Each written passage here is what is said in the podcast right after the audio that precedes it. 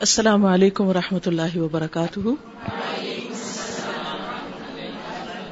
نحمد ونسلی علی رسول کریم اما بعد، فاعوذ باللہ من الشیطان الرجیم، بسم اللہ الرحمن الرحیم۔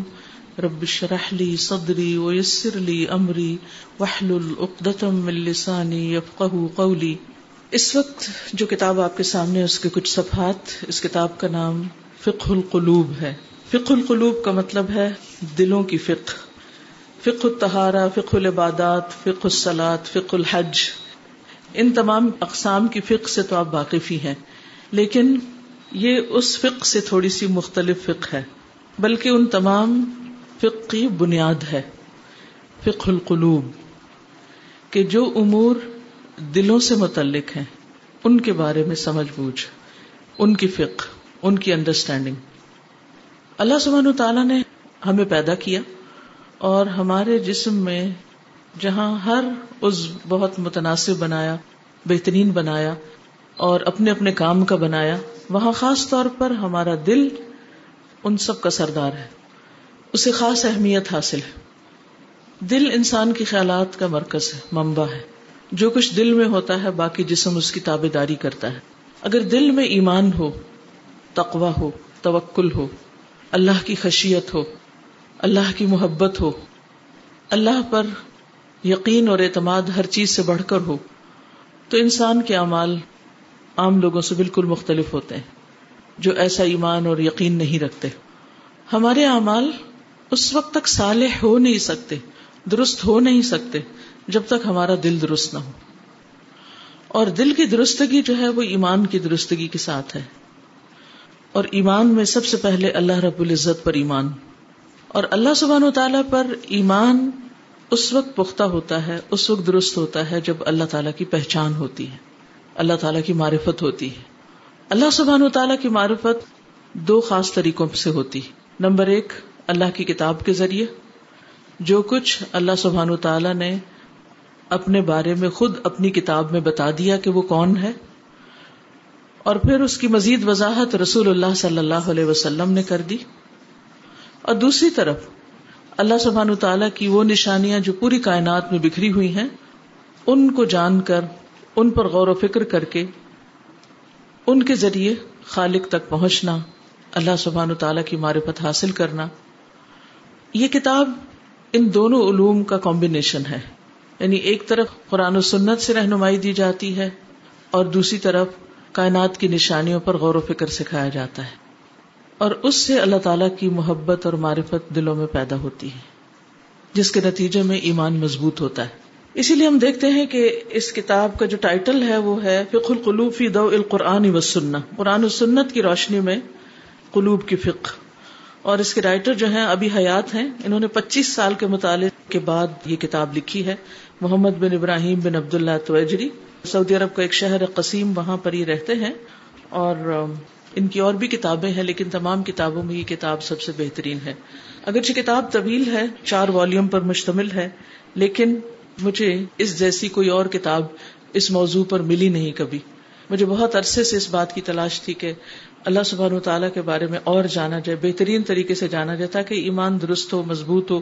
کیونکہ ایمان مضبوط ہوگا تو باقی کاموں میں بھی بہتری آئے گی۔ اور ویسے بھی دل کی حالت ایک تو رہتی نہیں، اس کو مسلسل غذا کی نرشمنٹ کی ضرورت رہتی ہے۔ تو اس لیے تقریباً چار پانچ سال سے ہم اس کتاب کو ہر ہفتے جمعے کے دن اسی وقت دو بجے جب ساری کلاسز وہاں پر آف ہو جاتی ہیں، تو اس کے بعد ہم اس کو پڑھتے ہیں۔ تو بہرحال اس کتاب میں ہم دیکھتے ہیں کہ شروع میں مقدمہ ہے کافی طویل اور اس کے بعد اللہ سبحان تعالیٰ کے ناموں اور صفات کے اوپر کافی اچھی بحث انہوں نے کی ہے اور بہت ہی مختصر اور عمدہ طریقے سے انہوں نے اللہ تعالیٰ کی صفات کی پہچان کروائی ہے۔ اللہ سبحانہ و تعالیٰ کے ناموں اور صفات کا جو علم ہے، اس کو اشرف العلوم کہتے ہیں۔ یعنی جتنے بھی ہم علوم پڑھتے ہیں، جیسے عام فقہ ہے، عبادات کی فقہ ہے یا گرامر ہے، صرف و نحب ہے، یا پھر کسی زبان کا سیکھنا، یا کوئی بھی علم دنیا میں انسان دینی یا دنیاوی علم سیکھتا ہے، تو ان سب سے زیادہ بہترین علم جو ہے وہ فق الاسماء الحسن ہے۔ اللہ سبحان تعالیٰ کے ناموں کی فق اس کی انڈرسٹینڈنگ اس کی پہچان۔ کیونکہ اللہ تعالیٰ کی پہچان کے لیے اللہ تعالیٰ کے ناموں اور اللہ تعالیٰ کی صفات کو جاننا ضروری ہے۔ اور ان صفات کا صحیح مفہوم جاننا ضروری ہے۔ وہ مفہوم جو قرآن و سنت نے متعین کیا ہے۔ آپ کو کئی کتابیں ملیں گی اسماء الحسنہ پہ اور اردو کی کتابوں نے تو اکثر اس کو بس وظیفہ ہی بنا دیا ہے۔ اس آیت پہ بنیاد کر کے کہ اللہ الاسماء الحسنہ فدعوہ بہا اللہ کے ہیں اچھے اچھے نام، تو ان ناموں کے ساتھ اس کو پکارو۔ تو بس انہوں نے یہی مطلب لیا کہ ان ناموں کے ساتھ ہمیں اللہ کو پکارنا اور اپنے مسائل کو حل کرنا ہے۔ اس میں کوئی شک نہیں کہ اللہ تعالیٰ کا حکم ہے اور ہمیں پکارنا بھی چاہیے۔ لیکن جس طرح اپنے پاس سے ان کی گنتی مقرر کر دی گئی یا پھر ان کے کمبینیشن بنا دیے گئے، تو ان چیزوں سے بچنا چاہیے۔ لیکن آپ سب اپنی زندگی میں یہ گول ضرور رکھیں کہ اللہ سبحان و تعالیٰ کے ان ناموں کی صحیح انڈرسٹینڈنگ ضرور ہو اور یہ ایک دفعہ پڑھنے سے نہیں آتی۔ یعنی ان صفات کو اور اس کی وضاحت کو بار بار پڑھیں، ایک بار پڑھیں، پھر پڑھیں پھر پڑھیں پھر پڑھیں، تو اس سے یہ ہے کہ آپ کا ایمان مضبوط سے مضبوط تر ہوتا چلا جائے گا۔ اور جتنا جتنا ایمان مضبوط ہوگا، اتنی اتنی آپ کی نماز اچھی ہوگی، اتنے ہی آپ کے لوگوں سے ریلیشن شپ اچھے ہوں گے۔ ساری چیزوں کی بنیاد اس پر ہے کہ ہماری زندگی میں ہمارا اپنا تعلق اور کنیکشن اللہ سبحان و تعالی سے کتنا مضبوط ہے۔ اس کی مضبوطی پر ہی ہمارے دنیا اور آخرت کی کامیابی کا انحصار ہے کہ ہم کوئی بھی کام کتنا اس کے لیے کرتے ہیں اور کتنا دوسروں کے لیے۔ بہرحال یہ مختصر سی تمہید تھی اس کتاب کی۔ اللہ سبحانہ و تعالیٰ کے اسماء و صفات کے بعد انہوں نے اللہ سبحانہ و تعالیٰ کا جو نام ہے الخالق کہ وہ پیدا کرنے والا ہے، تو پھر خلق کے بارے میں، اللہ کی تخلیق کے بارے میں، پوری کائنات کی جو تخلیق ہے، اس کے بارے میں، پھر آسمان، پھر زمین پھر اس کے بعد عرش، کرسی ملائکا جو بھی چیزیں اللہ تعالیٰ نے بڑی یا چھوٹی پیدا کی ہیں، ان میں سے مختلف چیزوں کے بارے میں، جیسے شمس و کمر ہے نجوم ہے حیوانات ہیں، نباتات ہیں، ان تمام چیزوں کے بارے میں یہ بات کرتے ہیں اور آج ہم انشاءاللہ بات کریں گے خلق الجبال پر، کہ اللہ سبحانہ و تعالیٰ نے پہاڑوں کو پیدا کیا۔ یہ سب ہم آیات قرآن مجید میں پڑھتے ہیں، لیکن ہم دیکھتے ہیں کہ کس طرح انہوں نے ان پر غور و فکر کیا ہے۔ ہر ایک کا انداز مختلف ہوتا ہے۔ اور اس سے انسان کے اپنے ذہن کے دریچے کھلتے ہیں اور مزید چیزوں میں غور و فکر کا موقع ملتا ہے، یہ طریقہ آتا ہے، یہ سلیقہ آتا ہے۔ خلق الجبال، قال اللہ تعالی، الم نجعل الارض مہادا والجبال اوتادا۔ اللہ تعالیٰ کا فرمان ہے، کیا ہم نے زمین کو بچھونا نہیں بنایا؟ مہاد کا لفظ مہد سے ہے۔ مہد پنگوڑے کو کہتے ہیں، بیڈ کے لیے استعمال ہوتا ہے۔ کہ زمین کو تمہارے لیے بیڈ کی طرح بنایا اور بیڈ جو ہے وہ کس چیز کا سمبل ہے؟ آرام کا، سکون کا۔ یعنی سکون کی جگہ بنایا جس پر تم آرام سے چل پھر سکتے ہو۔ اور اسے پرسکون بنانے کے لیے خاص طور پر کیا کیا؟ الجبالا اتادا پہاڑوں کو میخے بنایا۔ یعنی پہاڑوں کو زمین کے اندر کیلوں کی طرح ٹھوک کر یا رکھ کے، گاڑ کے عرصہ کا لفظ قرآن مجید کی مختلف آیات میں آتا ہے کہ ان کو گاڑ کے زمین کو اس طرح مضبوط بنا دیا گیا کہ اس پہ انسان، حیوان اور نباتات اور باقی تمام چیزیں جو ہیں، وہ پرسکون طریقے سے اپنا اپنا کام کر سکیں۔ اور ہم بھی اس پر چلتے ہیں، پھرتے ہیں، کھاتے ہیں، پیتے ہیں، سب کام کاج کرتے ہیں۔ حالانکہ زمین اپنی دوہری رفتار کے ساتھ فضا میں گھوم رہی ہے اور بہت تیزی کے ساتھ گھوم رہی ہے۔ لیکن اس کے باوجود ہم اس پر سکون کے ساتھ اپنے سارے کام کر رہے ہیں تو گیا یہ ہمارے لیے ایک بیڈ کی طرح ہے۔ اور اس کو پرسکون کرنے کے لیے خصوصاً پہاڑوں کا عمل دخل ہے۔ والجبال اوتادا الم نجعل الارض مهادا والجبال اوتادا وقال اللہ تعالی الم تر ان اللہ انزل من السماء ماء؟ کیا تم دیکھتے نہیں؟ کہ اللہ سبحان و تعالیٰ نے آسمان سے پانی اتارا یعنی بارش برسائی۔ طرح کا لفظ عربی زبان میں جب آتا ہے تو را کا مطلب ہوتا ہے دیکھنا۔ اور دیکھا دو طرح سے جاتا ہے، ایک ہوتا ہے آنکھ سے دیکھنا اور ایک ہوتا ہے دل کی نگاہ سے دیکھنا۔ تو را کا لفظ جب آتا ہے تو اس کے لیے ضروری نہیں ہوتا کہ وہ رویت بسری ہی ہو۔ رویت بسری بھی مراد ہوتی ہے، لیکن اس سے رویت قلبی عموماً مراد لی جاتی۔ وہ چیزیں جو ہماری نگاہیں دیکھتی ہیں وہ تو ہماری آنکھیں دیکھتی ہیں، اس کے لیے عموماً نظارہ کا لفظ آتا ہے، دیکھنا۔ لیکن جو ہے وہ غور کی نگاہ سے دیکھنا، دل کی نگاہ سے دیکھنا کہ انسان صرف بارش کو برستا دیکھ نہ لے، بلکہ اس کے بعد اس پر غور و فکر بھی کرے۔ الم ترا، کیا تم نے دیکھا نہیں؟ سوالیہ انداز ہے، پوچھا جا رہا ہے۔ اب ہم دیکھ سکتے ہیں کہ ہم کیا جواب دیتے ہیں۔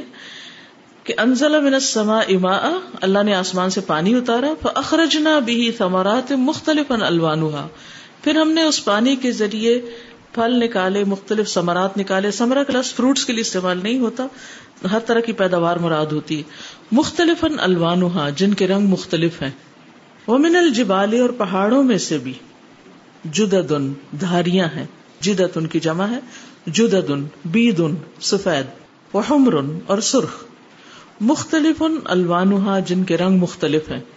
یعنی سب پہاڑوں کے رنگ ایک جیسے نہیں۔ اور ہو سکتا ہے آپ کو کبھی ایسے علاقے میں جانے کا اتفاق ہوا ہو جہاں رنگین پہاڑ ہوتے ہیں اور دھاریوں والے پہاڑ۔ اور اگر آپ جا نہیں سکے تو نیٹ پہ بہت مثلاً ساؤتھ امیرکا میں پیرو بھی اس کو بولتے ہیں۔ اس میں ایسے پہاڑ موجود ہیں کہ جن میں جیسے زیبرا کی دھاریاں ہوتی ہیں، بالکل اسی طرح کی دھاریاں اور مختلف رنگ ہیں۔ کلرفل یعنی بہت ہی خوبصورت۔ مختلف الوانحا وغرابیب سود اور کالے سیاہ۔ غرابیب جو ہے، غربیب سے ہے۔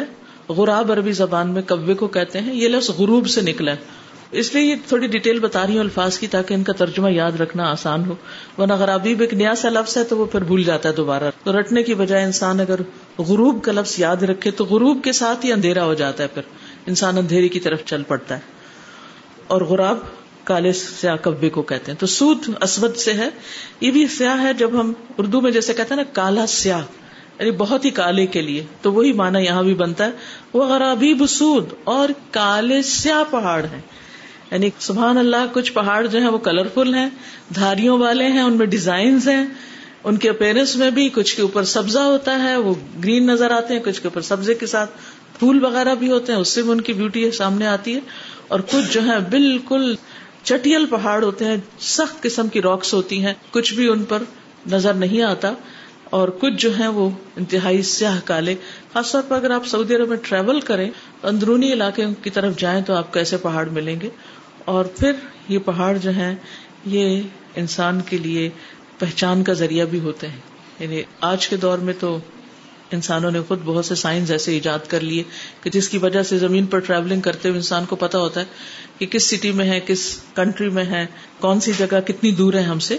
لیکن پہلے زمانے میں اس طرح کی نہ تو روڈس تھیں اور نہ ہی اس قسم کے کوئی نشانات تھے۔ تو لوگ پہاڑوں کی شکلوں، رنگوں اور ان کے سائز اور ان کے مختلف انداز سے اپنے راستے تلاش کیا کرتے تھے۔ تو اس میں ایک حکمت بھی نظر آتی ہے وہ غرابی بسود وہ من الناسی اور لوگوں میں سے بھی، ان کے بھی رنگ ہیں۔ وہ دواب اور جاندار۔ وہ انعام اور مویشی۔ دواب اور انعام میں فرق یہ کہ دواب جو ہے، ہر قسم کا چلنے والا جانور یعنی ہر جاندار کے لیے عام لفظ ہے کامن ورڈ ہے۔ چاہے وہ زمین پر ہو یا اڑ رہا ہو، ہر وہ جس کے اندر جان ہو۔ اسی لیے ہم اس کو جانور کہتے ہیں، جان والا۔ اور انعام جو ہے وہ مویشی جیسے اونٹ، گائے، بھیڑ، بکری وغیرہ۔ مختلف الوان اس کے بھی رنگ مختلف ہیں۔ اور ہمارے یہاں تو عام طور پر اونٹ جیسے براؤنی رنگ کے ہوتے ہیں، ہلکے براؤن جیسے ڈارک براؤن۔ لیکن کچھ جگہوں پر بالکل وائٹ بھی ہوتے ہیں، کہیں بالکل سیاہ بھی ہوتے ہیں۔ اور دونوں جب اکٹھے چل رہے ہوتے ہیں تو ایک عجیب نظارہ پیش کرتے ہیں۔ بہت ہی خوبصورت چیز نظر آتی۔ ہے اللہ تعالیٰ فرماتے ہیں کہ نشانیوں کی طرف غور کرو کہ کتنے رنگ اللہ نے بنائے۔ کزالک اسی طرح مختلف ان الوان کزالک ان کے بھی رنگ مختلف ہیں۔ ان نما یکش اللہ من عباد العلماء۔ بے شک اللہ سے ڈرتے ہیں اس کے عالم بندے ہی، جاننے والے ہی۔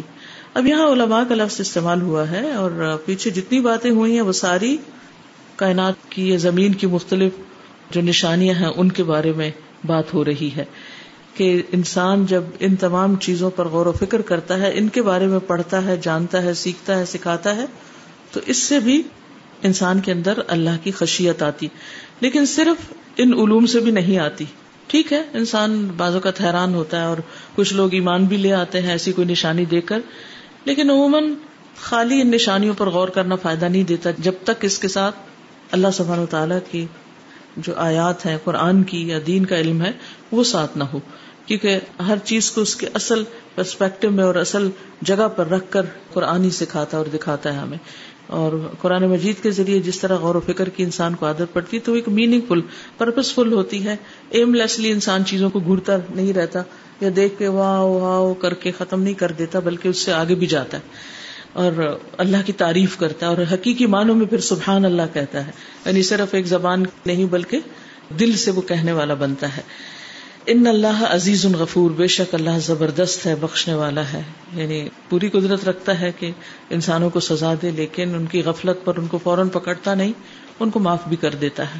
عزیز الغفور ألم تر أن الله أنزل من السماء ماء فأخرجنا به ثمرات مختلفا ألوانها، ومن الجبال جدد بيض وحمر مختلف ألوانها وغرابي بسود ومن الناس والدواب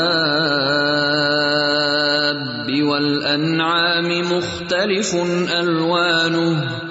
كذلك انما يخشى الله من عباده العلماء. ان الله عزيز غفور. تو اس میں بھی خاص طور پر جو پہاڑوں سے متعلق بات آئی ہے، اس کی وجہ سے شاید کو یہاں پر لایا گیا ہے اور سبق یہ ملتا ہے کہ اگر ہم واقعی چاہتے ہیں کہ ہمارے اندر اللہ کی خشیت پیدا ہو تو اس کے لیے ضروری ہے کہ ہم کائنات میں چل پھر کے، گھوم پھر کے مختلف چیزوں کو دیکھیں اور صرف سرسری نظر سے نہ دیکھیں۔ ہم سے پہلے جن لوگوں نے دیکھا اور ان کے بارے میں لکھا ہے، جن کا ہم سے زیادہ علم ہے، ان کے علم سے بھی استفادہ کریں اور خود بھی غور و فکر کریں، کیونکہ ہر انسان کو اللہ نے مختلف نظر دے رکھی ہوتی۔ تو صرف دوسروں کی پیروی اور تقلید ہی نہیں، بلکہ اپنی نگاہ بھی استعمال کرنی۔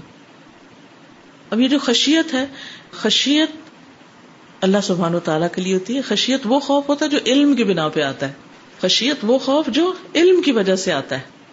ورنہ خوف عام بندوں کو مختلف چیزیں دیکھ کے کوئی خوف نہیں آتا، لیکن ایک شخص جو مثلا پہاڑوں کی حقیقت جانتا ہے یا اللہ کی قدرت جس کو اس میں نظر آتی ہے، تو واقعی اس کے رونگٹے کھڑے ہو جاتے ہیں اور اس کا دل کانپ اٹھتا ہے اور وہ بے اختیار اللہ کے آگے گر پڑتا ہے۔ پھر یہ خشیت جب انسان کے اندر آتی ہے، اللہ کی عظمت کو پہچان کر، تو اس سے عبادت کے اندر جو لذت اور خوشو و خزو پیدا ہوتا ہے، وہ کسی اور چیز سے نہیں ہوتا۔ تو ان چیزوں کے بارے میں غور و فکر کرنا دراصل انسان کو اللہ تعالی کے قریب کرتا ہے۔ اور مقصد بھی یہی ہونا چاہیے۔ خلق اللہ تبارک و تعالی الجبال۔ اللہ تبارک و تعالی نے پہاڑوں کو پیدا کیا۔ وجعل فيها من المنافع ما لا يحصيه اللہ من خلقها و نصبها اور اس نے ان میں ایسے فائدے رکھ دیے ہیں ان پہاڑوں کے اندر۔ یعنی ان کی ظاہری شیپ میں بھی فائدے ہیں، لیکن ان کے نیچے وہ فائدے ہیں جس کو انسان شمار بھی نہیں کر سکتا، گن بھی نہیں سکتا، ان کا احاطہ ہی نہیں کر سکتا، مگر وہی جس نے ان کو پیدا کیا اور ان کو نصب کیا۔ کیونکہ ان کا حجم اتنا بڑا ہے، اتنے ہیوج ہوتے ہیں کہ انسان کے لیے ان کے اندر تک پہنچنا اور اندر کے خزانے نکالنا اور ان کو ڈسکور کرنا یہ بہت بڑا ٹاسک ہے، آسان نہیں ہے۔ اور اس میں صرف یہ رکاوٹ نہیں ہوتی کہ آپ کے پاس ایسی مشینری ہو کہ جس کے ذریعے آپ جائیں اور کھودیں پہاڑوں کو اور اس میں سے چیزیں نکالیں۔ آج کے دور میں آپ دیکھیں کہ جو جغرافیائی تقسیمیں ہو چکی ہیں اور پہاڑ بھی لوگوں نے اپنی ملکیت میں لے رکھے ہیں۔ نہ وہ خود اس کے اندر کچھ اس سے نکالیں گے اور نہ وہ دوسروں کو نکالنے دیں گے۔ تو ایسی بھی بہت ساری رکاوٹیں ہیں، بلکہ اسلحہ لے کے آپ کا مقابلے پہ آ جاتے ہیں کہ آپ ہاتھ تو لگائیں ان چیزوں کو۔ ایک تو ایک ایکسپلور کرنے کی پوری صلاحیت نہیں رکھتا اور جو رکھتے بھی ہیں، ان کے لیے بھی پوری آزادی نہیں کہ ہر چیز کو اندر تک جا کے دیکھ سکیں۔ تو یہ اللہ سبحان و تعالیٰ کے ایسے راز ہیں ان کے اندر جن کو اللہ ہی بہتر جانتا ہے، ان کی حقیقت کو۔ وجعل سبحانہ الثلج يسقط علیہا، اور اللہ تعالیٰ نے برف بنائی جو ان کے اوپر گرتی ہے، پہاڑوں کی چوٹیوں پر برف گرتی ہے۔ ان کا ایک فائدہ یہ بھی ہے۔ فیبقى في قللها حاضنا لشراب البهائم والناس الى حين نفاده تو وہ برف باقی رہتی ہے اس کی چوٹیوں پر. قلہ سے، قلل. حاضنا حاضن حدن سے ہے. حدن کہتے ہیں گود کو، جیسے بچہ ماں کی گود میں پروٹیکٹڈ ہوتا ہے، گرتا نہیں یا کمفرٹیبل فیل کرتا ہے، بالکل اسی طرح اللہ سبحانہ و تعالی نے برف کو پہاڑوں کے اوپر اس طرح محفوظ کر دیا ہے پروٹیکٹ کر دیا ہے اسٹور کر دیا ہے تاکہ جانور پی سکیں اور انسان اس وقت تک کہ وہ سب ختم ہو جائے۔ قبل انتن فد کلمات ربی۔ مفاد ہوتا ہے کسی بھی چیز کا ختم ہو جانا۔ یعنی جب تک وہ برف باقی رہتی ہے، آہستہ آہستہ پگھلتی رہتی ہے اور انسانوں کو اور مویشیوں کو اور جانوروں کو پانی ملتا رہتا ہے۔ اب اب دیکھیں کہ ہم دیکھتے ہیں پہاڑوں کی چوٹیاں، اگر آپ خاص طور پر سفر کریں جہاز کا، تو بیچ میں بہت سے ایسے مقامات آتے ہیں کہ جہاں پر برف سے ڈھکے ہوئے پہاڑ آپ کو نظر آتے ہیں۔ تو ہم دیکھ کے بس خوش ہو جاتے ہیں کہ کتنا خوبصورت سین ہے، کتنے اچھے لگ رہے ہیں۔ لیکن یہ نہیں سوچتے کہ اللہ سبحانہ تعالیٰ نے اس میں صرف خوبصورتی ہی نہیں، بلکہ انسانوں کے لیے کچھ چیزیں پہاڑوں کے اندر اسٹور کی ہیں اور کچھ چیزیں پہاڑوں کے اوپر رکھی ہیں، ان کی سطح پر رکھی ہیں کہ انسان ان سے فائدہ اٹھا سکے۔ اور اگر یہی برف زمین پر ہو تو پھر کیا ہو؟ آگے اس کا ذکر وہ خود کریں گے۔ وہ یدوب فل جو من الجبال تدریجی پہاڑوں سے برف آہستہ آہستہ پگھلتی ہے۔ کیونکہ چوٹیاں اوپر ہوتی ہے نا اور اوپر ٹھنڈک ہوتی ہے۔ یعنی ٹیمپریچر گرم نہیں ہوتا۔ تو جس کے نتیجے میں سورج بھی ان کے اوپر پڑتا رہتا ہے ان چوٹیوں پر، لیکن پھر بھی وہ ایک دم برف پگھل نہیں جاتی۔ اور ویسے بھی اتنی مقدار میں ہوتی ہے، ایک کے اوپر ایک تہ اس کی ہوتی ہے کہ اس سے وہ ایک دوسرے کو سپورٹ دیتی ہے۔ اگر وہاں سے ہوا بھی چلتی ہے، وہ تو ٹھنڈی ہوتی ہے اور وہ ٹھنڈی ہوا میں پھر پگھلنے کا انصر کم ہو جاتا ہے۔ تو وہ جو ہیوج ماؤنٹین کے اوپر ایک ہیوج برف کا ماؤنٹین ہوتا ہے، وہ اللہ سبحان تعالیٰ نے خاص طریقے پر انسانوں کے لیے اسٹور کیا ہے۔ فتح جی امن حسیول الغزیرہ اسی سے زبردست قسم کے سیلاب بھی آتے یعنی سیول سیل سے، سیل کہتے ہیں سیلاب کو۔ کہ جب کچھ علاقے ایسے ہیں کہ جہاں پر پھر جب گرمیاں آتی ہیں تو کیا ہوتا ہے؟ پہاڑوں کی برف پگھل جاتی۔ اور جب وہ پگھلتی ہے تو پھر پانی کے ریلے بہتے ہیں اور سیلاب آ جاتے ہیں۔ اور جب سیلاب آتے ہیں تو جو عقل مند لوگ ڈیم بنا لیتے ہیں، وہ گرمیوں میں یہ پگھلا ہوا پانی اسٹور کر کے بجلی بھی بناتے ہیں اور اریگیشن کے لیے بھی استعمال کرتے ہیں۔ اور جو آپس میں لڑتے جھگڑتے رہتے ہیں، ان کے بےچاروں غریبوں کے گاؤں کے گاؤں بہتے چلے جاتے ہیں۔ فتجی امن حسیول الغزیرہ و تسیل امن ہل انہار اور اسی سے بہتی ہیں نہریں بھی اور وادیاں بھی۔ یعنی یہ پانی نہروں میں، وادیوں میں چلا جاتا ہے۔ فیم بت فل مروجی ول وہادی وربا درو بن نواتی ول اشجار تو اگتے ہیں چراگاہوں میں، مروج مرچ مروج چراگاہ۔ چراگاہوں میں، میدانوں میں، ٹیلوں پر ربا ٹیلے۔ دروب النبات۔ طرح طرح کے دروب درب سے اقسام، نباتات اور درختوں کی اقسام، طرح طرح کی جڑی بوٹیاں اور طرح طرح کے نباتات اور پودے، رنگا رنگ، مختلف قسموں کے۔ سبحان اللہ، کوئی انسان وہاں جا کر یہ چیزیں اگاتا نہیں، ڈالتا نہیں۔ اللہ سبحان و تعالیٰ نے خود ہی انہیں پیدا کیا، ان کا آغاز کیا اور پھر ان کو خود ہی پانی مہیا کیا، کبھی بارشوں کے ساتھ اور کبھی ان بہتے چشموں کے ساتھ اور اس سیلاب کے ساتھ۔ واللہ حکیم علیم۔ اللہ ہی حکمت والا ہے، علم والا ہے۔ فلول الجبال، اگر پہاڑ نہ ہوتے لسقط الثلج على وجه الارض۔ تو برف زمین کی سطح پر گرتی۔ فنحل جملتن کٹھی ہی پگل جاتی۔ وساح دفعتا واحدتا، اور ایک ہی دفعہ سارا پانی بہ جاتا۔ ساحا کا مطلب ہوتا ہے فلو کرنا۔ یعنی اسٹریمس اس کی جو ہے وہ ایک ہی دفعہ برف پڑتی اور پگھلتی اور طوفان آ جاتے اور اس کے بعد سب ختم۔ تو یہ جو پہاڑوں کی چوٹیوں پہ برف رکھی، اس سے آہستہ آہستہ آہستہ تھوڑا تھوڑا پانی اتارا اور انسانوں کے فائدے کا بنایا اور جانوروں کے اور نباتات سب کے۔ فعدم وقت الحاجت الئی اور وہ معدوم ہو جاتا ضرورت کے وقت۔ یعنی جب اس کی ضرورت پڑتی اس پانی کی تو اس وقت ہمیں کچھ نہ ملتا۔ کیونکہ اب بھی آپ دیکھیں کہ جو برف نیچے پڑتی ہے، سڑکوں پہ پڑتی ہے یا گھروں کے آگے یا لانس وغیرہ میں، وہ کیا ہوتا ہے؟ چند دن یا زیادہ زیادہ جو سردیوں کے مہینے ہیں، وہاں تھوڑے دن جمی رہے گی، تو جو ہی گرمی آئے گی، ساری پگھل جائے گی ایک دم۔ ایک دم آپ دیکھیں گے اچھا کل تک تو یہاں اتنا بڑا ٹیلا بنا ہوا تھا اور آج کدھر گئی؟ غائب۔ تو اسی طرح اگر پہاڑ نہ ہوتے تو ہماری برفیں پگھل کے ہمارے لیے مصیبت کھڑی کرتی۔ ولو انحل جملتن اور اگر اکٹھی ہی پگھل جاتی ساری برف لأہلکت تلک السیول ما مرت علیہ من نبات و حیوان. تو یہ سیلاب ہلاک کر دیتے جو بھی ان پر سے گزرتا، حیوان یا نباتات وغیرہ، ہر چیز یعنی پودوں کو، درختوں کو بھی بہا لے جاتے یہ سیلاب، اور جانوروں کو بھی بہا لے جاتے. ودار و انسان، اور گھر بھی اور انسان بھی سب لٹ جاتے، سبھی چلے جاتے. وقد خلق اللہ الجبال مختلف الاشکال والالوان والاحجام متعدد المنافع والصفات۔ اللہ سبحان و تعالیٰ نے پہاڑوں کو پیدا کیا مختلف شکلوں اور رنگوں میں۔ کتنا ہی اچھا ہو۔ آج اگر گھر جا کر آپ کسی بھی سائٹ سے پہاڑوں کی، خاص طور پر نیشنل جیوگرافک پہ اگر آپ کو مل جائے، مختلف طرح کے پہاڑوں کو خود بھی دیکھیں اور بچوں کو بھی بٹھا کے دکھائیں۔ اس سے پہلے بھی میں مختلف اوقات میں لوگوں کو یہ ایکٹیویٹی بتاتی رہی ہوں اس قسم کی کہ جو یہ چیزیں آپ دیکھیں، جا کے بچوں کو بھی دکھائیں۔ بجائے اس کے گھر کو کارٹون دیکھیں اور اس سے آپ دور تو نہیں کر سکتے، انہوں نے ان گیجٹس کی طرف ایک قدرتی اٹریکشن ہے، ان کے اندر انہوں نے جانا ہی جانا ہے۔ اور ہم کچھ نہیں جانتے سوائے اس کے کہ وہ کارٹون لگا کے ان کے ہاتھ میں دے دیتے ہیں، وہ دیکھتے رہے اور بگڑتے رہے ہماری تو جان چھوٹی رہے۔ تو اگر آپ تھوڑا سا بھی ٹائم نکالیں ان کے لیے اور ان کے ساتھ بیٹھ جائیں اور ان کو تھوڑا تھوڑا ایکسپلین کرتے جائیں، تو آپ دیکھیں گے کہ ان کا بھی جو مائنڈ سیٹ ہے، اس میں بھی تبدیلی آئے گی اور ان کا انٹرسٹ بدلے گا کیونکہ بچے فطرت پر ہوتے ہیں۔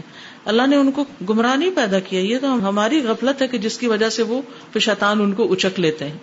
اگر ہم خود تھوڑا ٹائم دیں، ان کو توجہ دیں اور ان کو غور و فکر کرنا سکھائیں، ٹھیک ہے ہمارے پاس آس پاس باغات نہیں ہے پہاڑ نہیں ہے اور ہم لے جا نہیں سکتے، تو اب الحمد للہ ہر چیز اسکرین کے اوپر نظر آتی ہے اور بعض اوقات تو اتنی قریب سے اور اتنے اچھے سے جو آپ کی نیکڈ آئی بھی نہیں دیکھ سکتی۔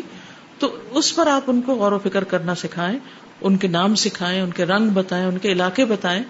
سارا جغرافیہ تو ایسے ہی سیکھ جائیں گے اور جو ان کی رینج ہے مختلف پہاڑوں کی، اس کے بارے میں بتائیں۔ اور پھر ان کے اندر کیا ہے اور ان کے فائدے۔ تو آپ دیکھیے کہ جب بڑے ہوں گے تو شاید مسلمانوں میں سے بھی کچھ ایسے انسان پیدا ہو جائیں کہ جو کائنات کو مسخر کرنے کا کام کریں۔ ابھی تو ہم صرف دوسروں کے شوز میں ہی چل رہے ہیں کہ جدھر وہ ہمیں لے جائیں، ہم اسی کے پیچھے ہیں۔ وہ جو بھی بتائیں، ہم اس پر آمنا اور صدقنا کہتے ہیں۔ وہ صحیح ہے یا نہیں ہے؟ وہ سچ ہے یا جھوٹ ہے؟ ہم اس کو سچ ہی مانتے کیونکہ ہم خود تو نہیں دیکھ رہے کچھ بھی۔ تو بہرحال یہ سب کچھ بھی بچپن سے ہی شروع ہوگا۔ اور اگر بڑے بھی تھوڑے بچے ہو گئے ہیں تو ان کے ساتھ بھی آپ ان چیزوں پر بات کر سکتے ہیں۔ یہ کہتے کہ مختلف الاشکال، شکلوں کے جو مختلف پڑھتے ہیں اشکال کے بارے میں شیپس کے بارے میں، بچپن سے ہی انہیں پڑھانا شروع کر دیا جاتا ہے، یہ فلاں شیپ ہے، یہ فلاں۔ وہ اس کو رٹ لیتے ہیں، اس کے بعد کہیں اپلائی نہیں کرتے، نہ ہی پھر ان شیپس کے بازو نام آتے ہیں۔ تو ان شیپس کو یاد کرا کے ان کو دکھائیں کہ پوچھے ان سے یہ کیا ہے، یہ کیسا ہے، یہ کیسا ہے۔ الوان رنگوں کے، اگر آپ سارے رنگوں کے بعد آپ دیکھیں بچپن سے بچوں کو اسکول میں رنگ سکھاتے ہیں، لیکن چند رنگوں کے سوا سارے رنگ پتہ بھی نہیں ہوتے۔ تو ان رنگوں کا آپ پوچھ سکتے ہیں کہ کون سا پہاڑ کس رنگ کا ہے، کیا کیا ہے اس میں۔ وہ احجام اور ان کی جو چوٹی ہے، بلندی کتنی ہے؟ بڑے سے بڑے پہاڑوں کی اور چھوٹے چھوٹے پہاڑوں کی بلندی کتنی ہے؟ اور اس کو اگر آپ کسی طرح میجر کر کے بتائیں کہ اگر اتنی بڑی بلڈنگ ہو تو یہ چوٹی سطح سمندر سے اتنی اونچی ہے اور جس طرح وہ بادلوں تک چوٹیاں پہنچی بھی ہوتی ہیں، تو اس سے اللہ سبحان و تعالیٰ کی قدرت بھی سمجھ میں آتی۔ اور پھر متعدد المناف ہے، ان کے فائدے بھی مختلف ہیں۔ ہر ایک سے ہر چیز نہیں نکلتی، ہر پہاڑ سے سونا نہیں نکلتا اور ہر پہاڑ سے نمک بھی نہیں نکلتا۔ اللہ تعالیٰ نے مختلف جگہوں پہ مختلف چیزیں رکھی ہیں۔ اور آپ کو معلوم ہوگا کہ پاکستان میں اللہ سبحانہ تعالیٰ نے بہت بڑی نمک کی کان دے رکھی ہے، وہ ایک موجزہ ہے۔ ایسی نشانی ہے، میں خود وہاں جا چکی ہوں اور کئی دفعہ ٹرپس بھی لے کر گئے اسکول کے بچوں کے۔ اگر آپ کا کہیں اس طرف جانا ہو تو آپ اسپیشل ٹرپ بھی لے جا سکتے ہیں اپنے بچوں کا۔ اور اس میں یعنی اندر پیدل چلنا تو محال ہے، چھوٹی سی ٹرین کے اوپر بیٹھ کے مختلف اسٹیشن سے اتار دیتے ہیں، پھر آپ غور و فکر کرتے ہیں، پھر آگے جاتے ہیں، پھر آگے جاتے ہیں، اندر یا اندر کیا کچھ ہو رہا ہے۔ ایک عجیب دنیا ہے۔ اور پھر نمک سے کیا کیا چیزیں بن رہی ہیں۔ کراچی میں تو رکھنا مشکل ہو جاتی ہے تو ساتھ ہی پگھلنا شروع ہو جاتی ہے۔ جی استاذ جب ماؤنٹینس کی بات ہو رہی ہے تو بھی میرا اتفاق ہوا جانے کا ناردرن ایریاز میں۔ تو اس میں جیسے فائدے کی بتائی گئی ہیں کہ بہت سی چیزیں تو اس میں جو پریشر سٹونز نکلتے ہیں روبیز اور یہ ایمبرلز اور سفائر یہ سارے۔ بعض ماؤنٹینس ایسے ہوتے ہیں کہ اس میں باہر ان کی ایسی کوئی آؤٹ لائننگ یا ایسے کلرز ہوتے ہیں جس سے ان کو اندازہ ہو جاتا ہے اس کے اندر کچھ ہے۔ اور اس کے اندر جب وہ مائننگ کرتے ہیں اور وہ میرا خود اتفاق ہوا دیکھنے کا کہ کچھ سٹونز جو ہیں وہ خاص ٹیمپریچر اور خاص پریشر ان کے اوپر پڑتا ہے، تو اس پریشر کی وجہ سے کیمیکل ریئیکشن ٹیک پلیس کرتا ہے۔ اور اس کیمیکل ریئیکشن کی وجہ سے اور اس خاص ٹیمپریچر کے بعد ماؤنٹینس کے اندر جب وہ ڈگ کرتے ہیں، تو اس کے اندر راکس کے اندر اسٹڈ ہوئے ہوئے ہوتے ہیں اسٹونس اتنے وہ خوبصورت لگتے ہیں کہ انسان کی عقل دنگ رہ جاتی ہے کہ بالکل وہ راکس ہے بالکل ایسے ڈرائی اور بالکل جیسے ارتھ کلرز کی راک اور اندر ریڈ کلر کا روبی چمک رہا ہے۔ کسی کے اندر وہ ایمبرڈ چمک رہا ہے، کسی کے اندر سفائر چمک رہا ہے۔ اس کے علاوہ پھر جو اس کی بات ہوئی، جو برف جو میلٹ ہوتی ہے گلیشیئرز کی بات ہے، تو وہاں پہ استاد سے پیک ہے، جس کا نام ہے راکا پوشی وہ ایسی ماؤنٹین پیک ہے کہ وہاں پہ پورا سال برف رہتی ہے۔ ایون سمرز میں بھی برف میلٹ نہیں ہوتی ابھی سمرز میں میں نے دیکھا، وہ پوری اتنی وہ خوبصورت ہے کہ انسان کا دل کرتا ہے گھنٹوں اس کو دیکھتا رہے. اور اس میں سے پھر جو برف جو میلٹ ہوتی ہے آہستہ آہستہ، سمجھ میں نہیں آتا کہ وہ پہاڑوں کے اندر سے کہاں سے راستہ بناتی ہے. اور اتنے پریشر کے ساتھ دور سے ہم نے وہ سٹریمز دیکھی کہ وہ پتلی پتلی سٹریمز اوپر سے آ رہی ہیں، آتے آتے آتے نیچے اتنا ان کا پریشر بڑھ جاتا ہے. اور کہیں کہیں میں مٹی شامل ہو جاتی ہے وہ مڈی واٹر فلو کرنا شروع کر دیتا ہے۔ کہیں کہیں وہ بالکل کرسٹل کلیئر پانی ہوتا ہے کبھی وہ کس کلر کا کبھی کس کلر کا ہوتا ہے۔ پھر اس طرح کچھ ماؤنٹینس ایسے ہیں جو بالکل ٹیبل ٹاپ کی طرح ہیں۔ یعنی ان کی پیکس نہیں ہے بالکل اسٹریٹ ہیں جیسے ٹیبل ٹاپس ہوتے ہیں۔ ایک ماؤنٹین اس کا نام ہے لیڈی فنگر۔ وہ بالکل لگتا ہے جیسے کسی نے فنگر اپنی پوائنٹ کی ہوئی ہے۔ اس طرح کا ماؤنٹین ہے۔ پھر کچھ ماؤنٹینس ایسے ہیں ڈفرینٹ آپ اگر ٹریول کرتے جائیں بائی روڈ تو ڈفرینٹ وہ ٹرین سے آپ گزرتے ہیں اور ہر دفعہ ڈفرینٹ ماؤنٹین انسان سبحان اللہ سبحان اللہ کرتے تھکتا نہیں ہے کہ ایک ہی جگہ پہ ایک دم سے چینج ہو جائے گی جی۔ اور اس سے پھر وہ ہوتا ہے کہ جب گرین جو ماؤنٹینس ہیں اتنے وہ لش گرین ہے انسان سوچتا ہے کہ ان کو ہم اپنے لانس کو پانی دے دے کے گرین نہیں کر پاتے۔ اور وہ اتنے لش گرین وہ بھی اللہ تعالیٰ کو پتا ہے کس وقت بارش برستی ہے تھوڑی سی جیسے چھڑکاؤ ہوتا ہے۔ اور وہ لش گرین ہو جاتے ہیں۔ پھر اس میں جو ٹریز کی اتنی خوبصورت طریقے سے پلیسنگ ہوئی ہوئی ہے کہ وہ لگتا ہے جیسے ٹریز اللہ تعالیٰ نے سوچ سمجھ کے لگائے ہیں۔ تو وہ انسان یہی سوچتا رہتا ہے کہ اگر یہاں پہ ٹو مچ ٹریز ہو جاتے تو پورے ماؤنٹینس بھر جاتے یہی وہاں پہ پھر پوچھا پتا چلا کہ وہاں پہ نیچرل طریقے سے وہ سیڈ جب وہاں گرتے ہیں اور وہ اللہ تعالیٰ کو پتا ہے کہاں پہ جیسے کون سا دانا گرنا ہے اور اس سیڈ سے پھر وہ کہاں پہ ماؤنٹین گرو کرتے ہیں کہ وہ فلڈ بھی نہیں ہوئے ماؤنٹین سارے۔ ٹریز بھی اس کے حساب سے لگے ہوئے اور ٹریز کی شیپ بھی بالکل ماؤنٹین کے ساتھ ساتھ اتنی خوبصورت شیپس ہیں۔ یعنی ٹریز والے ماؤنٹینس بھی ہیں، کچھ پلین بھی ہیں۔ کسی پہ وہ لائنز جیسے بات ہوئی لائنز والے ہیں۔ کسی کے چاکلیٹ کلر کے ہیں۔ کوئی کس کلر کے انسان دیکھتا جاتا ہے، دیکھتا جاتا ہے لائی قدرت پہ حیران ہو جاتا ہے۔ اور آپ بتا رہی تھی نا کہ کچھ گلیشیئر کے وہ برف لے کر آتے ہیں جی, جی۔ علاج کے لیے۔ جی وہ گلیشیئر کے بڑے بڑے پیسز کیونکہ وہاں پہ تو سمرز میں بھی گلیشیئر بڑے بڑے ہوتے ہیں۔ اب جا کے ہمارا اس پہ اتفاق بھی ہوا دیکھنے کا۔ تو اس پہ وہ گلیشیئر لے آتے ہیں بہت سارا اور اس کو وہ بیلٹ بھی نہیں ہوتا۔ کتنا عرصے تک وہ اللہ کی شان ہے کہ وہ پڑا رہتا ہے۔ لوگ وہ خریدتے ہیں باقاعدہ پیسوں پہ اور اس میں جو ہارڈ واٹر کی وجہ سے اسٹمک میں کوئی پرابلمس ہو جاتی ہیں ایلیمنٹس ہو جاتی ہیں تو وہ کھاتے ہیں۔ باقاعدہ اسی طرح ہی کھاتے ہیں اس کو اسی فارم میں را فارم میں اور وہ ٹھیک ہو جاتے ہیں اس میں۔ علاج بھی اللہ نے رکھا ہوا۔ استاذہ پاکستان دنیا کے ان بہت کم ملکوں میں سے ایک ہے۔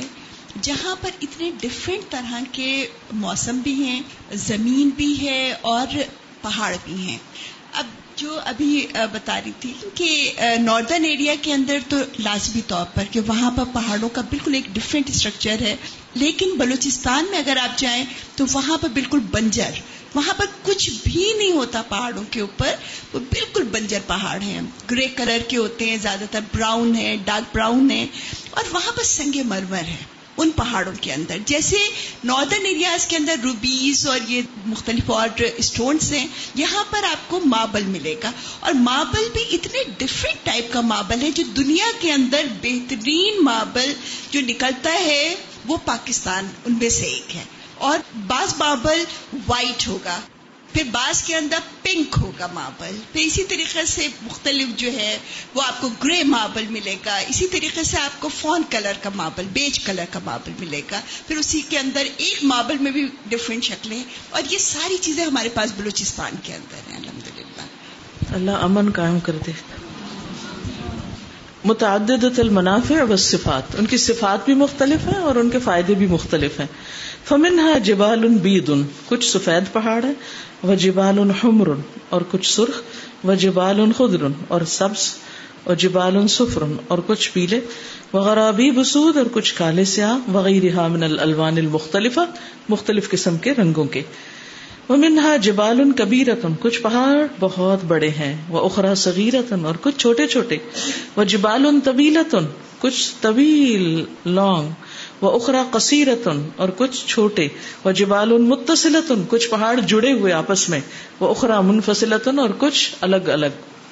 وفیحا من المنافع والمصالح والجواہر والمعادن ما لا يحصيه الا الذي خلقها وابقاها وارساها وملأها بالمنافع التي عرف بعدها الخلق واكثرها لم يعرفوه۔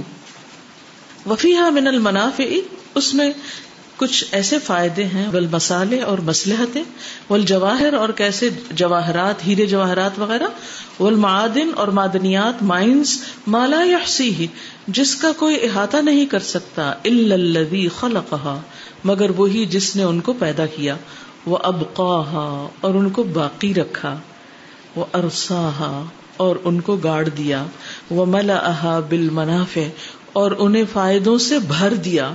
التی عرفا وہ جو پہچان لیا بادہ ان میں سے بعض کو الخل کو مخلوق نے۔ کچھ لوگوں نے ان میں سے کچھ پہاڑوں کے اندر پائے جانے والی کچھ فائدے کی چیزیں جان لی وہ اکثر ہوا لم عارف ہو لیکن اکثریت کے بارے میں کوئی نہیں جانتا۔ اس کو پہچانتے ہی نہیں کہ حقیقت کیا ہے۔ اللہ نے کس طرح محفوظ رکھا۔ اور قیامت تک آنے والی ساری نسلوں کے لیے یہ خزانے محفوظ کر دی۔ اگر یہ خزانے سطح زمین پر ہوتے تو ہم جیسے لوگ وقت سے پہلے ہی ختم کر کے آئندہ لوگوں پر ظلم کرتے، ان کا بھی حق مار جاتے۔ ومن منافع اور ان کے فائدوں میں سے یعنی پہاڑوں کے۔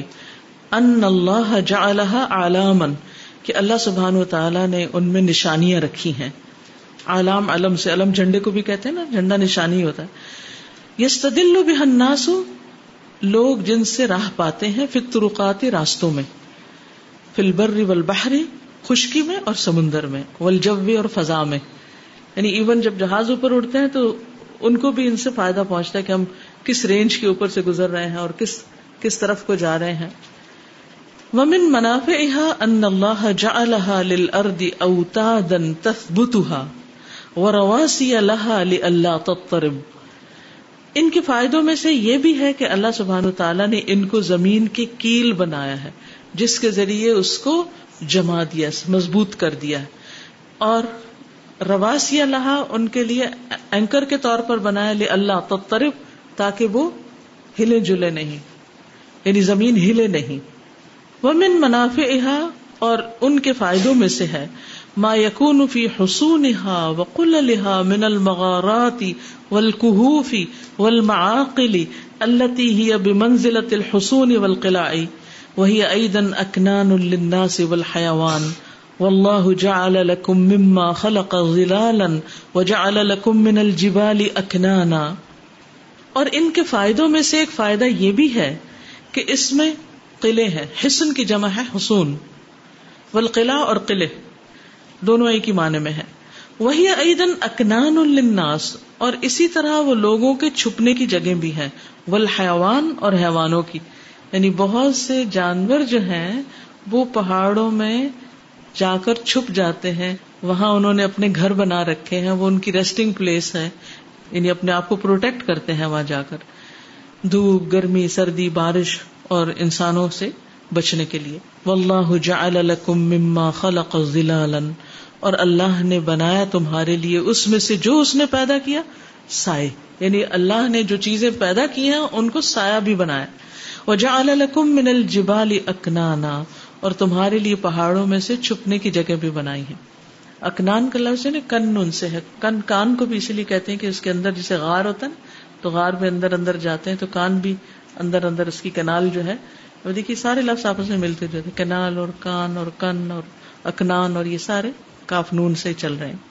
والله جعل لكم مما خلق ظلالا وجعل لكم من الجبال أكنانا وجعل لكم وجعل لكم سرابيل تقيكم الحر وسرابيل تقيكم بأسكم كذلك يتم نعمته عليكم لعلكم تسلمون.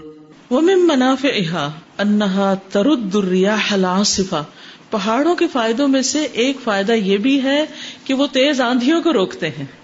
سبحان اللہ، باپ دیکھیے یہ ساری چیزیں ہم ملاحظہ کرتے ہیں، لیکن ایک جگہ اکٹھے بیٹھ کے نہیں پڑھتے یعنی سارے فائدے تو پھر غور نہیں ہوتا۔ آصفا یعنی تیز و تند وہ تک سر اور اس کی تیزی کو توڑتے ہیں۔ فلا تدعوها تصدم ما تحتها۔ تو نہیں چھوڑتے اس کو کہ جو اس کے نیچے ہے، اس کو ختم کر کے رکھ دیں یعنی اس کے ساتھ ٹکرائیں۔ وجہ اللہ سبحان سبب لرد سیول نازلت من اعلی اور اللہ سبحان تعالیٰ نے ان پہاڑوں کو، ان سیلابوں کو روکنے کا بھی ذریعہ بنایا ہے جو اوپر سے اترتے ہیں۔ یعنی اگر پہاڑ ہوتے اور وہ رینج نہ ہوتی تو اوپر سے سیلاب اترتا اور آگے سیدھی زمین ہوتی تو ہر چیز اس میں بہ جاتی۔ لیکن پھر یہ ہوتا ہے کہ آگے پھر مزید پہاڑ ہوتے ہیں، پھر ان کو روک لیتے پھر کٹاؤ ہوتا ہے، پھر رستے مڑ جاتے اس سے سیلابوں کی حدت تیزی بھی کم ہو جاتی ہے۔ فلا تنزل جملتن بل تاخذ ذات الیمین و ذات الشمال۔ وہ سارے ایک ہی بار جملتن کا مطلب ہوتا ہے یک بار ایک بار ہی نہیں، پانی اتر آتا اور سیلاب بنتا، بلکہ ان کا راستہ رائٹ اینڈ لیفٹ مڑ جاتا ہے۔ پہاڑوں کی وجہ سے وہ پانی اپنے راستے بدلتا ہے، اس میں وہ چکر کاٹتا رہتا ہے، جس کی وجہ سے وہ جو اس کی تیزی ہے یا اس کے جو نقصان ہے ان سے بھی انسان بچ جاتا ہے۔ وہ خلا کا اللہ عز و جل اللہ اکمل عطن و انفا اور اللہ سبحان تعالیٰ نے ان کو مکمل حیت یعنی شکل کے ساتھ اور فائدے کے ساتھ بنایا۔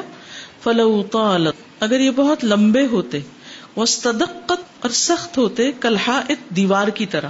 یعنی اگر یہ طویل ہوتے، پوائنٹی ہوتے اور دیواروں کی طرح سیدھے اسٹریٹ ہوتے، تو پھر کیا ہوتا؟ لتا اگر السعود علیہ تو ماؤنٹین کلائمبنگ نہ ہو سکتی۔ ان پہ پھر چڑھ نہ سکتے۔ یعنی آپ دیکھیے نا، کچھ پہاڑ اسٹیپ بھی ہوتے ہیں نا، وہ تو بہت مشکل ہوتا ہے ان پہ چڑھنا۔ لیکن کچھ کچھ جو ہے وہ آہستہ آہستہ گریجولی ان کی ہائٹ سامنے آتی ہے، پھر لوگ ایک سطح تک چڑھتے ہیں، پھر دوسرے، پھر گھومتے گھماتے دوسری طرف سے کرتے کرتے اوپر تک پہنچ جاتے ہیں۔ اور پھر اوپر پہنچ کے جو فائدے وہ چڑھ کے نظر آتے ہیں، وہ نیچے بیٹھ کے نہیں۔ ول انتفا بہا اور ان سے فائدہ اٹھانا بہت مشکل ہو جاتا، اگر یہ سیدھی دیواریں ہوتی۔ یعنی یہ کام جو پہاڑ کرتے ہیں، سیلابوں کو روکتے ہیں، ہواؤں کو روکتے ہیں، یہ دیواریں بھی کر سکتی تھی۔ اللہ تعالیٰ چاہتا تو دیواریں بنا دیتا زمین میں لیکن دیواروں کے یہ فائدے نہ ہوتے جو پہاڑوں کے فائدے ہیں، کام وہی کر رہے ہیں جو دیواریں کرتی ہیں، لیکن ان کے علاوہ بھی بے شمار فائدے ہیں ان کے اندر۔ وہ اننا سے شمس ہوا اور چھپ جاتا لوگوں سے سورج اور ہوا۔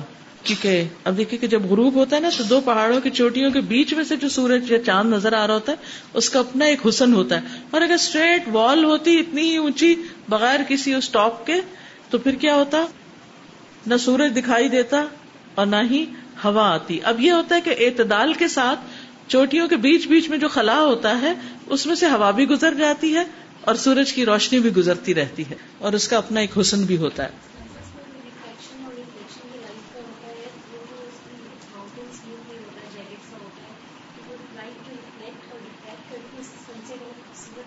جی ہاں۔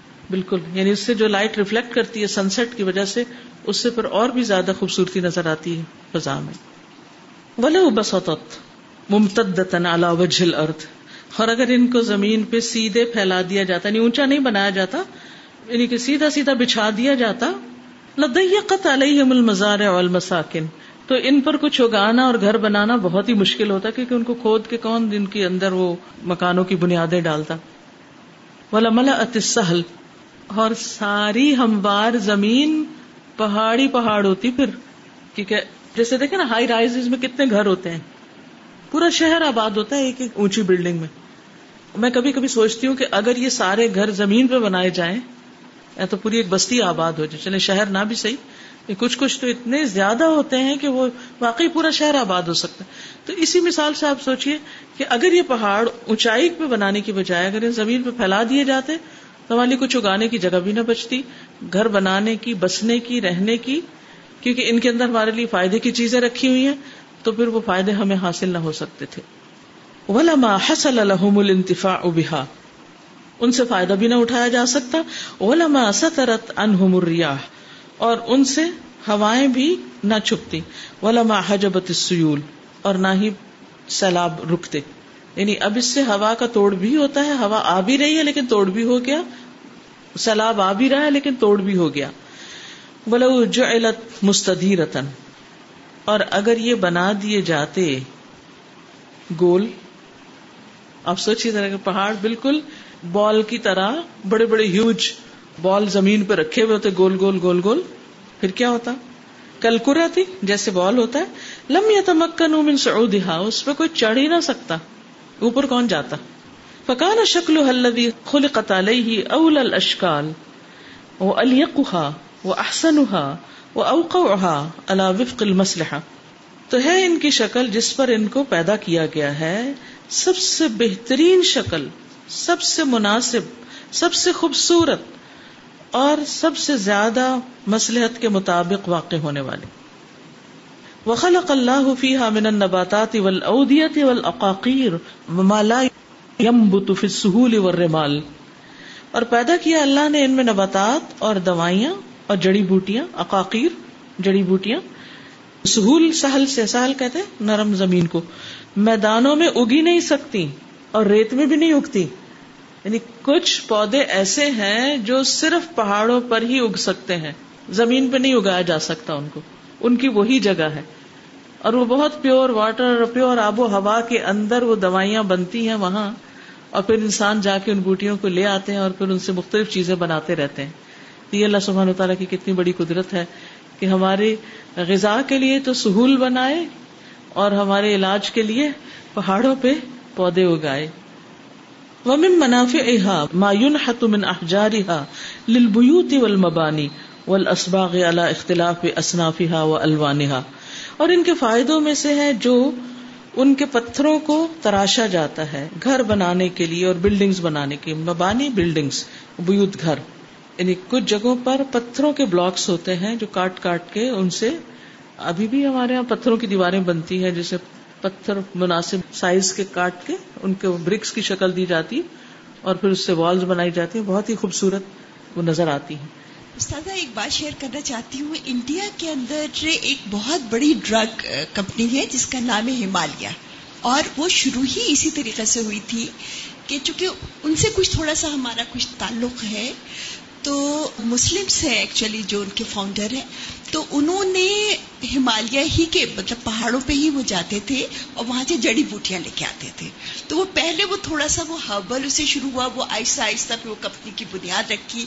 اور اس وقت میرے خیال میں انڈیا کے اندر شاید وہ سب سے بڑی ڈرگ کمپنی ہے۔ یعنی نامی ہمالیہ اس سے دوائیاں بنتی ہیں ساری جتنی بھی ہیں۔ Soaps and oils and medicines یعنی اس میں ہوتا پتہ کیا جب ایک ہی پودے سے پہلے ہم اس کا ایکسٹریکٹ جب نکالتے ہیں تو اس سے ایک چیز بنتی ہے۔ مثلاً اس کو ہم دیکھیے، جیسے گلاب کے پھول ہیں۔ تو پہلے مرحلے پر آپ اس سے گلاب کا رکھ نکال لیتے ہیں۔ پھر اس کا جو یعنی اسٹف جو بھی ہوتا ہے، اس سے پھر اور چیزیں بنتی ہیں۔ بعض لوگ گلکند وغیرہ بناتے ہیں، بعض اس میں سے جیسے اسکرب وغیرہ بنتے ہیں۔ اور کئی چیزیں۔ تو وہ بائی پروڈکٹ سے ہوتی ہیں۔ ایک کے بعد ایک ایک کے بعد ایک، اس سے نکلتے جاتے اب کچھ بنیادی چیزیں نکال کے دوائیاں بنا لی، پھر جو اس کا ویسٹ بچا اس سے آگے اور کچھ بنا لیا۔ تو تجربے کرتے کرتے جیسے ایک ہی دودھ سے کتنی ہی چیزیں بن جاتی ہیں۔ ول اسباغ اسباغ کا لفظ ہے نا سبغا سے ہے۔ سبغا کہاں آتا ہے قرآن میں؟ سبغت اللہ۔ جی ہاں۔ سباغ جو ہوتا ہے، رنگ ساز کو کہتے ہیں عربی میں۔ اسباغ اور رنگ پگمنٹس اللہ اختلاف اصناف و الوانحا ان کے مختلف قسمیں ہیں اور ان کے رنگ ہیں۔ یعنی ان کے مختلف رنگ وغیرہ بھی ہوتے ہیں، ان برکس کے یا ان پہاڑوں کے اندر سے جو چیزیں نکلتی ہیں۔ آپ دیکھیے کہ جو سڑکوں پہ جو بجری پڑتی ہے، وہ کہاں سے آتی؟ وہ بھی کرشر سے پہاڑ توڑ توڑ کے اور ان کو کوٹ کوٹ کے سڑکوں پہ بچھایا جاتا ہے اور پھر اس سے۔ اوتا اللہ عز و جل فی الجبال من الجواہری والمعادنی اللہ اختلاف اسنافہ اور سپرد کر دیا اللہ سبحان تعالیٰ نے پہاڑوں میں ہیرے جواہرات اور مائنز ان کی اقسام کے اختلاف کے باوجود من الذهبی سونا والفدتی اور چاندی والنحاس اور پیتل والحدید اور لوہا والرصاص اور لیڈ، یہ جو پینسل وغیرہ میں ہوتا ہے، والالماس اور ڈائمنڈ، والزمرد اور زمرد، والزبرجد، وہ جو بلو اسٹون نہیں ہوتا جو ایکوا مرین جی زبرجد، اوکے، زبرجد بہرحال اسٹون ہی ہے جو پہاڑوں سے نکلتا ہے۔ وغیرہ دال کا من المعادن نفیستی اور اس کے علاوہ بھی نفیس قسم کے جو معدنیات ہے ولتی ما یزال الانسان یجہل اکثرها اور وہ سب بھی جن سے ابھی تک انسان جاہل ہے، لا علم ہے۔ جانتا ہی نہیں کہ اور کیا کچھ ہے اس کے لیے۔ وفیحا ما یقون الشیء الیسیر منه تزید منفعته وقیمته على قیمت الذهب بأضعاف كثيرة كاليورانيوم والالماس وغیرہ اور ان میں سے کچھ ایسے ہیں کہ جو تھوڑے یا چھوٹے ہوتے ہوئے بھی ان کی یا کم مقدار میں ہوتے ہوئے یسیر یعنی کم زائد یا زیادہ ہوتا ہے، ان کا فائدہ اور ان کی قیمت سونے کی قیمت سے بھی کئی گنا، جیسے یورینیم اور ڈائمنڈز وغیرہ۔ یعنی یہ اگرچہ بہت بڑی مقدار میں نہیں پائے جاتے، جتنی زیادہ قیمتی چیزیں وہ کم مقدار میں ہیں، لیکن ان کی جو ویلو ہے وہ بہت زیادہ ہے۔ تو یہ بھی پہاڑوں سے نکلتی ہیں چیزیں۔ وہ فل جبالی من المنافع ما لا يعلمه ولا يحيط به الا الله الذي فطرها وابدعها اور پہاڑوں میں بہت سے فائدے ہیں جن کو نہیں جانتا کوئی، اور نہ ان کا کوئی احاطہ کر سکتا ہے سوائے اللہ تعالیٰ کے، جس نے ان کو پیدا کیا اور ان کو ایجاد کیا۔ وقد عرف الانسان من معادنها على ما يزيد على 100 نوع. اور تحقیق جان لیا انسان نے ان مائنز میں سے جو ایک سو سے زیادہ قسم کی ہیں۔ وما جہل انسان اکثر ہو جو انسان نے ابھی تک نہیں جانا، وہ کہیں زیادہ ہے نہیں یعنی بہت کم جانتا انسان۔ ویسے بھی اللہ سبحانہ تعالیٰ فرماتے ہیں، ولا یحیطون بشیء من علمه الا بما شاء۔ اللہ جب جتنا چاہتا ہے، بس لوگوں کو دیتا جا رہا ہے اور اس کے بعد باقی نہیں۔ باقی اگلی جنریشن کے لیے اور پھر اس کے بعد کے لیے۔ وهذه المخلوقات والمنافع من اکبر الشواهد على قدرت باریها وفاطرها۔ اور یہ مخلوقات اور ان کے فائدے، یہ اللہ سبحان و کی قدرت کی گواہیوں یا نشانیوں میں سے بہت بڑی نشانیاں ہیں۔ جو ان کا پیدا کرنے والا ہے اور ان کا پھاڑنے والا یا نکالنے والا یا ان کا جو خالق ہے، باری اور فاطر، دونوں اللہ تعالیٰ کی صفات یہاں بیان ہو رہی ہیں۔ وهذه الجبال تسبح بحمد ربها. ان سارے کاموں کے ساتھ ساتھ یہ پہاڑ اپنے رب کی تسبیح بھی کرتے ہیں، اس کی حمد کے ساتھ۔ اب یہ جو باقی معلومات ہے یہ آپ کو کچھ بھی آپ ماؤنٹینس کے بارے میں پڑھیں تو کسی بھی کتاب، کسی بھی ویب سائٹ سے آپ یہ سب کچھ جان لیں گے۔ لیکن وہاں یہ نہیں لکھا ہوگا کہ یہ پہاڑ اللہ کی تسبیح کرتے ہیں۔ بس یہاں فرق آ جاتا ہے۔ وہ تخشا لہو اور اس کے آگے دبے ہوئے ہوتے ہیں۔ خوشبو کہتے ہیں، ایسا ڈر جو انسان کے اندر یوں سرایت کرے کہ انسان کے جسم پہ تاری ہو جائے یعنی دب جائے۔ اسی لیے نماز کا خوشبو کیا ہے؟ جس میں واقعی دل بھی اس کا جھکتا ہے اور اس کا جسم بھی۔ جسم تو اس کا کعبے کی طرف منہ کر کے جھکتا ہے، لیکن دل اس کا اللہ کے آگے جھکا ہوا ہوتا ہے اور یہی نماز کا خوشبو ہوتا ہے۔ وہ تسجد لہو اور اس کے لیے سجدہ کرتے ہیں۔ وہ تنشق و تحبتو اور وہ پھٹتے ہیں اور گرتے ہیں من خشیتی اللہ کے ڈر سے، کما قال سبحانہ جیسے اللہ سبحان تعالیٰ نے فرمایا۔ الم تر ان اللہ يسجد له من في السماوات ومن في الارض والشمس والقمر والشمس والقمر والنجوم والجبال والشجر والدواب وكثير من الناس وكثير حق عليه العذاب ومن يهن الله فما له من مكرم ان يفعل ما يشاء۔ یہ سجدے کی آیت ہے۔ جب ایسی کوئی آیت آئے تو جہاں آپ بیٹھے ہوں وہیں پر آپ سر بھی جھکا کے تصویر پڑھ لیں تو کافی ہے۔ جاتے ہوئے اللہ اکبر کرتے ہیں، اٹھتے ہوئے نہیں۔ اور ایک مجلس میں اگر یہی آیت دو تین بار بھی پڑھی جائے تو ایک سجدہ کافی ہو جاتا ہے۔ الم ترا کیا تم نے دیکھا نہیں؟ ان اللہ کے اللہ تعالی یسجد لہو، اس کے لیے سجدہ ریز ہے منف سماواتی و منف الارض، جو آسمانوں میں ہے اور جو زمین میں، ساری مخلوق و شمس والقمر، سورج اور چاند و نجوم والجبال، اور ستارے اور پہاڑ و شجر و دواب اور درخت اور جاندار وہ کثیر من الناس، اور بہت سے انسان بھی۔ وہ کثیر حق علیہ العذاب، اور بہت سو پہ عذاب حق ہو چکا ہے، کیونکہ وہ جھکتے نہیں۔ یہ صاف پتہ چلتا ہے جو اللہ کے آگے نہیں جھکتا، اس کے لیے پھر اللہ کی رضا نہیں، اللہ کی پنشمنٹ ہے۔ اللہ فما مکرم اور جس کو اللہ رسوا کر دے، اسے کوئی بھی عزت نہیں دے سکتا۔ کوئی دینے والا ہے ہی نہیں۔ ان اللہ یا ما یشا بے شک اللہ کرتا ہے جو وہ چاہتا ہے۔ اب اس میں آپ دیکھیے، آیت کئی دفعہ آپ نے پڑھی ہوگی۔ میں کتنے غور سے ٹہر کے ہم نہیں سوچتے کہ جبال اتنے اونچے ہو کر اتنی بلندی کے باوجود بھی سجدہ کر رہے ہیں اور ان کے سائے کس طرح جھکتے چلے جاتے ہیں دائیں اور بائیں سورج کے مطابق۔ تو اگر اتنی بڑی بڑی چوٹیاں سجدہ ریز ہیں تو پھر ہمارے لیے کیا حکم ہے؟ انسان پہاڑوں کی اونچائی تک تو پہنچ ہی نہیں سکتا۔ انسان کو اپنی اوقات جاننی چاہیے اور خوشی سے اللہ کے آگے جھکنا چاہیے۔ وقال سبحان ہو اور اللہ سبحان تعالیٰ نے فرمایا اصبر على ما يقولون واذكر عبدنا داود ذا الأيد إنه أواب. إنا سخرنا الجبال معه يسبحن بالعشي والإشراق.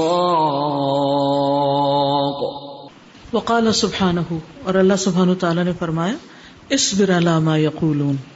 آپ صبر کیجیے ان باتوں پر جو لوگ کر رہے ہیں۔ وذکر عبدنا داود اور ہمارے بندے داود کا ذکر کیجیے، ان کو یاد کیجیے۔ ذل عیدی قوت والے۔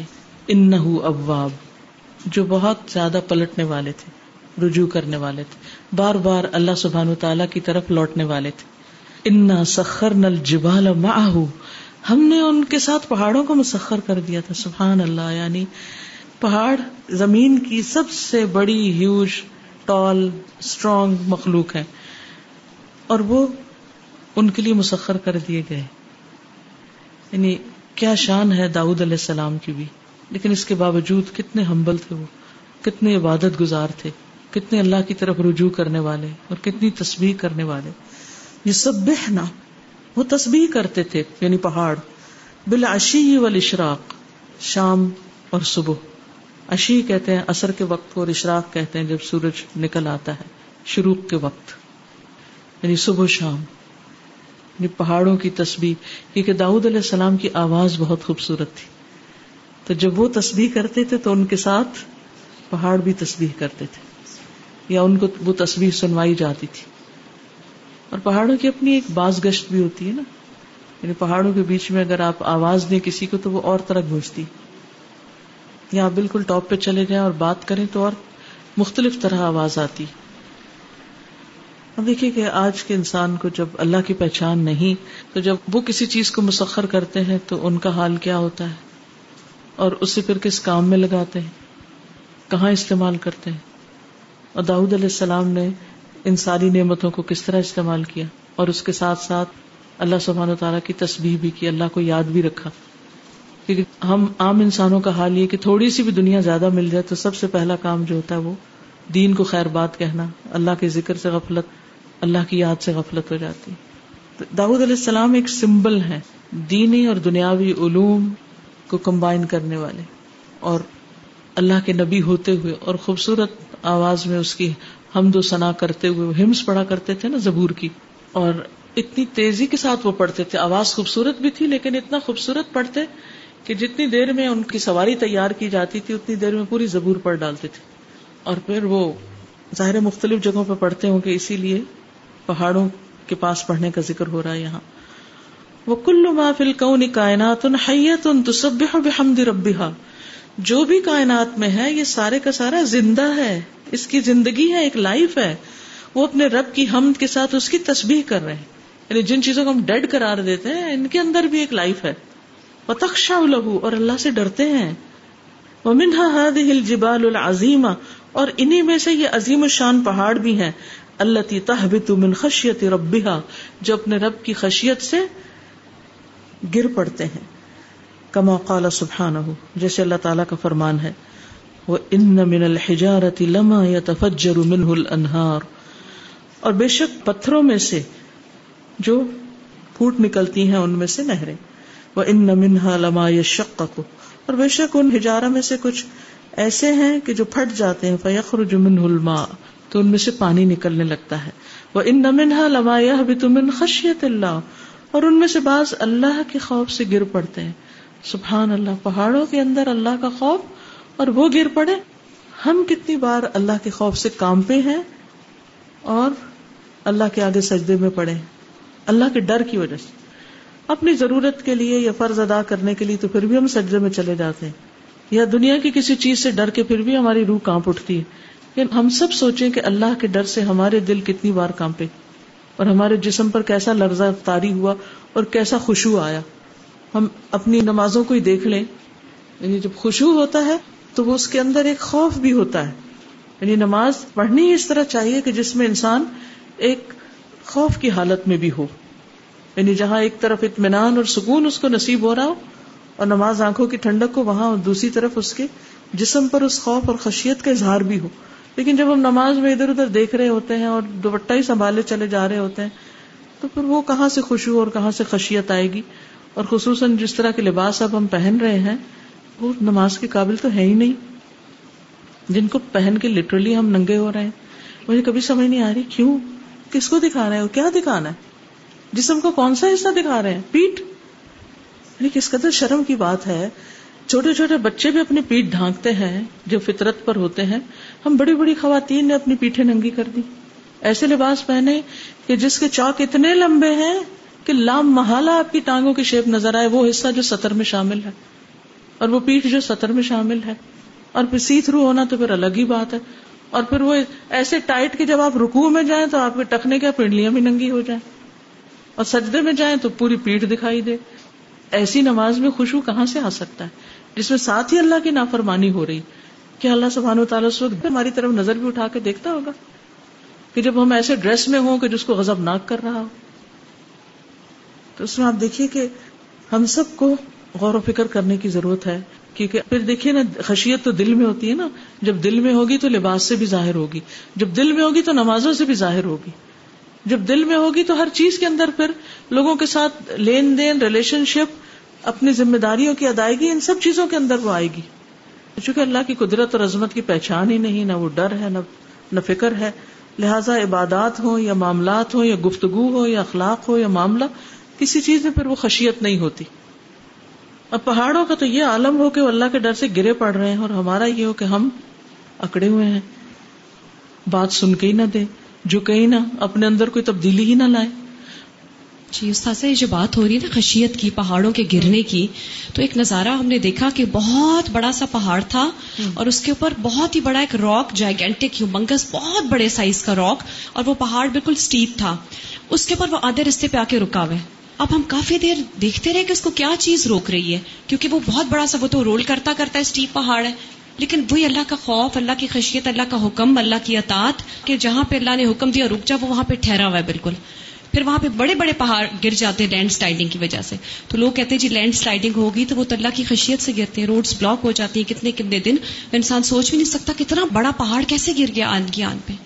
ہم اس کے نیچرل ریزنس تو تلاش کرتے رہتے ہیں، لیکن یہ خشیت کی ریزن تو اللہ نے بتائی ہے جس نے ان کو پیدا کیا اور وہ گواہی دے رہا ہے کہ پہاڑوں کے اندر اللہ کا خوف موجود ہے۔ لیکن انسان پھر پہاڑوں سے بھی زیادہ سنگ دل ہو جاتا ہے جب اس کے اندر خشیت نہیں ہوتی۔ وم اللہ بغافل عما تعملون۔ اور اللہ اس سے غافل نہیں جو تم عمل کر رہے ہو۔ پہاڑوں کے عمل سے بھی اللہ واقف ہے اور تمہارے اعمال سے بھی اللہ واقف ہے۔ وهذه الجبال العظيمة هي التي خافت كالسماوات والأرض من ربها وفاطرها من حمل الأمانة فأبت حملها فأشفقت من ذلك كما قال سبحانه، إنا عرضنا الأمانة على السماوات والأرض والجبال، فأبين أن يحملنها وأشفقن منها وحملها الإنسان، إنه كان ظلوما جهولا.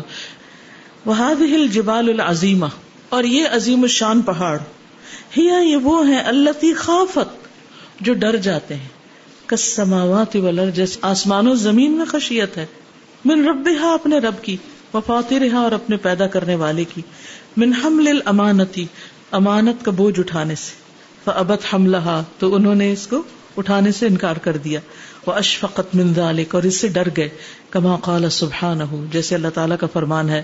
انا اردنا الامانت على السماوات والارض ہم نے امانت کو آسمان و زمین پہ پیش کیا، والجبال اور پہاڑوں پہ بھی کیا۔ کیونکہ ہیوج ہیں۔ فابینا ان يحملنها۔ انہوں نے اٹھانے سے انکار کر دیا۔ وہ اشفقن منها۔ اور وہ سب ڈر گئے اس سے۔ یہ انسان کو جو اللہ نے چوائس دی، آزادی دی، اختیار دیا، اس اختیار کو اختیار کرنے سے وہ سب ڈر گئے۔ وہ حمل انسان انسان نے اس کو قبول کر لیا۔ ان کان ظلوما جہولا یقیناً وہ بڑا ہی ظالم، جاہل ہے۔ إنا عرضنا الأمانة على السماوات والأرض والجبال فأبين أن يحملنها فأبين أن يحملنها وأشفقن منها وحملها الإنسان إنه كان ظلوما جهولا وقد فرق اللہ الجبال فی الارض وفضل بعدها على بعد اللہ سبحانہ تعالیٰ نے زمین میں جو پہاڑ ہے ان میں فرق رکھا ہے اور ان میں سے بعض کو بعض پر فضیلت دی ہے۔ یہ بھی اللہ سبحانہ تعالیٰ کی ایک سنت ہے۔ انسان ہو، جانور ہو، پہاڑ ہو، نباتات ہو فروٹس ہو، زمین ہو، ہر ہر چیز میں سے بعض کو بعض پر۔ مہینے ہوں، دن ہوں، جیسے ہفتے میں سے جمعے کو فضیلت دی، مہینوں میں سے رمضان کو دی اسی طرح راتوں میں سے للت القدر کو دی، دنوں میں سے اشر ذوالحج کو دی۔ تو یہ اللہ سبحانہ تعالیٰ کا ایک قاعدہ ہے کہ وہ سب چیزوں کو ایک جیسا نہیں بناتا، ان میں اونچ نیچ رکھتا ہے۔ تو پہاڑوں میں بھی اس نے رکھا۔ سبحان اللہ۔ فمن ہا جبل الطور۔ ان میں سے جبل طور ہے۔ اللہ کلم اللہ علیہ موسا جس پر اللہ سبحان تعالیٰ نے موسا علیہ السلام سے کلام کیا صلی اللہ علیہ وسلم۔ اور موسیٰ علیہ السلام چالیس راتیں وہاں پر رہے۔ اللہ کی عبادت کی۔ ومن جبل اللہ تجلا ربو فساخ و تدک تک من عظمت اللہ اور اس میں سے وہ پہاڑ بھی ہے جس پہ اللہ تعالیٰ نے تجلی کی اور وہ دب گیا اور ٹکڑے ٹکڑے ہو گیا۔ تدک دکا دکن دکا آتا نا۔ من عظمت اللہ ریزا ریزا ہو گیا اللہ کی عظمت سے، اللہ کے ڈر سے۔ وہ منہا جب علی احد۔ انہیں میں سے احد کا پہاڑ ہے۔ اللہ حبب اللہ رسول و اصحاب لہو جس کو اللہ سبحان تعالیٰ نے محبوب بنا دیا اپنے رسول اور ان کے صحابہ کا۔ یعنی جبل عہد جسے اللہ نے رسول اللہ صلی اللہ علیہ وسلم اور ان کے صحابہ کے لیے محبوب بنا دیا۔ کیونکہ آپ جب تشریف لے گئے تو آپ نے صحابہ سے فرمایا کہ یہ پہاڑ ہم اس سے محبت کرتے ہیں، ہم سے محبت کرتا ہے۔ یعنی جنت کے پہاڑوں میں سے ہے۔ اور اس کے مقابلے میں جو جبل عیر ہے، وہ جہنم کے پہاڑوں میں سے ہے، جو دوسری طرف اپوزٹ کالے رنگ کا ہے۔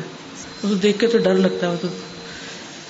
ومن حل جبلان اللہ دانی جعلہم اللہ سورن علی بیتہ اور ان میں سے دو پہاڑ ایسے ہیں جن کو اللہ سبحانہ و تعالیٰ نے اپنے گھر کی دیواریں بنا دیا۔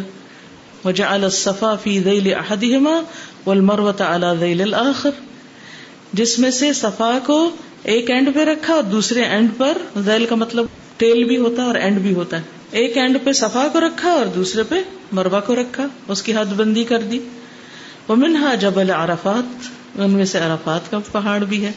فل اللہ کم ینزل علیہ من الرحمات۔ سبحان اللہ، اس پر کتنی رحمتیں نازل ہوتی ہیں۔ ولعف ان الذنوب، العظام فی یوم عرفہ۔ اور عرفہ کے دن وہاں کتنے ہی گناہوں کی معافی ہوتی ہے جو بڑے بڑے گناہ ہوتے ہیں۔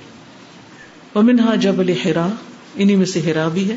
اللہ کان رسول اللہ صلی اللہ علیہ وسلم یخلوفی ہی بربی۔ وہ پہاڑ جس میں رسول اللہ صلی اللہ علیہ وسلم اپنے رب کے ساتھ تنہا ہوتے تھے خلبت اختیار کرتے۔ حتی اکرمہ اللہ بالرسالت فی ذالک الغار۔ یہاں تک کہ اللہ سبحانہ تعالیٰ نے اس غار میں، غار ہرا میں جبل نور ہے، لیکن غار ہرا اس میں اللہ سبحانہ تعالیٰ نے ان کو رسالت عطا کی۔ اسی طرح جبل ثور بھی ہے۔ یہاں انہوں نے ذکر نہیں کیا لیکن جبل ثور بھی بڑے اہم پہاڑوں میں سے۔ جہاں رسول اللہ صلی اللہ علیہ وسلم نے پناہ لی تھی ہجرت کے وقت۔ سبحان الکریم، پاک ہے وہ عزت والا۔ اللہ یخلق ما یشاء و یختار۔ وہ جو پیدا کرتا ہے، جو وہ چاہتا ہے۔ اور چن لیتا ہے جس کو چاہتا ہے۔ وہ یختص برحمتی ہی و تکریم ہی منشا اور خاص کرتا ہے اپنی رحمت اور عزت کے ساتھ جس کو وہ چاہتا ہے۔ من الجبال والرجال، پہاڑوں میں سے بھی اور انسانوں میں سے بھی۔ والایام واللیالی، دنوں اور راتوں میں سے۔ والبقاء اور علاقوں میں سے۔ وهذه الجبال العظيمه الشاهقه اور یہ شاندار عظیم پہاڑ۔ لتعلم ان لها موعدا تنصف فيه نصفا۔ تم جان لو کہ ان کا ایک وقت مقرر ہے جس میں ان کا رب ان کو دھول بنا کے اڑا دے گا۔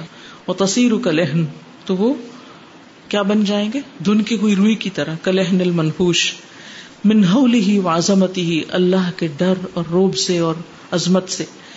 فہی مشفقت من حول ذلك الموعد، منتظرۃ له یہ اللہ کے اس دن کے وعدے کے منتظر ہیں اور ڈر رہے ہیں اس کے ہال سے کہ اس دن کا ہال یا خوف بہت زیادہ ہوگا۔ وہ یوم القیامہ، اور وہ دن جس سے ڈر رہے ہیں، وہ قیامت کا دن ہے۔ یوم تمور السماء مورا و تصیر الجبال السیرا جس دن کانپے گا آسمان، خوب کانپنا، اور چل پڑیں گے پہاڑ، چل پڑنا۔ یعنی پہاڑ اپنی جگہ سے چل پڑیں گے، اپنی جگہ پر نہیں رہیں گے۔ يوم تمور السماء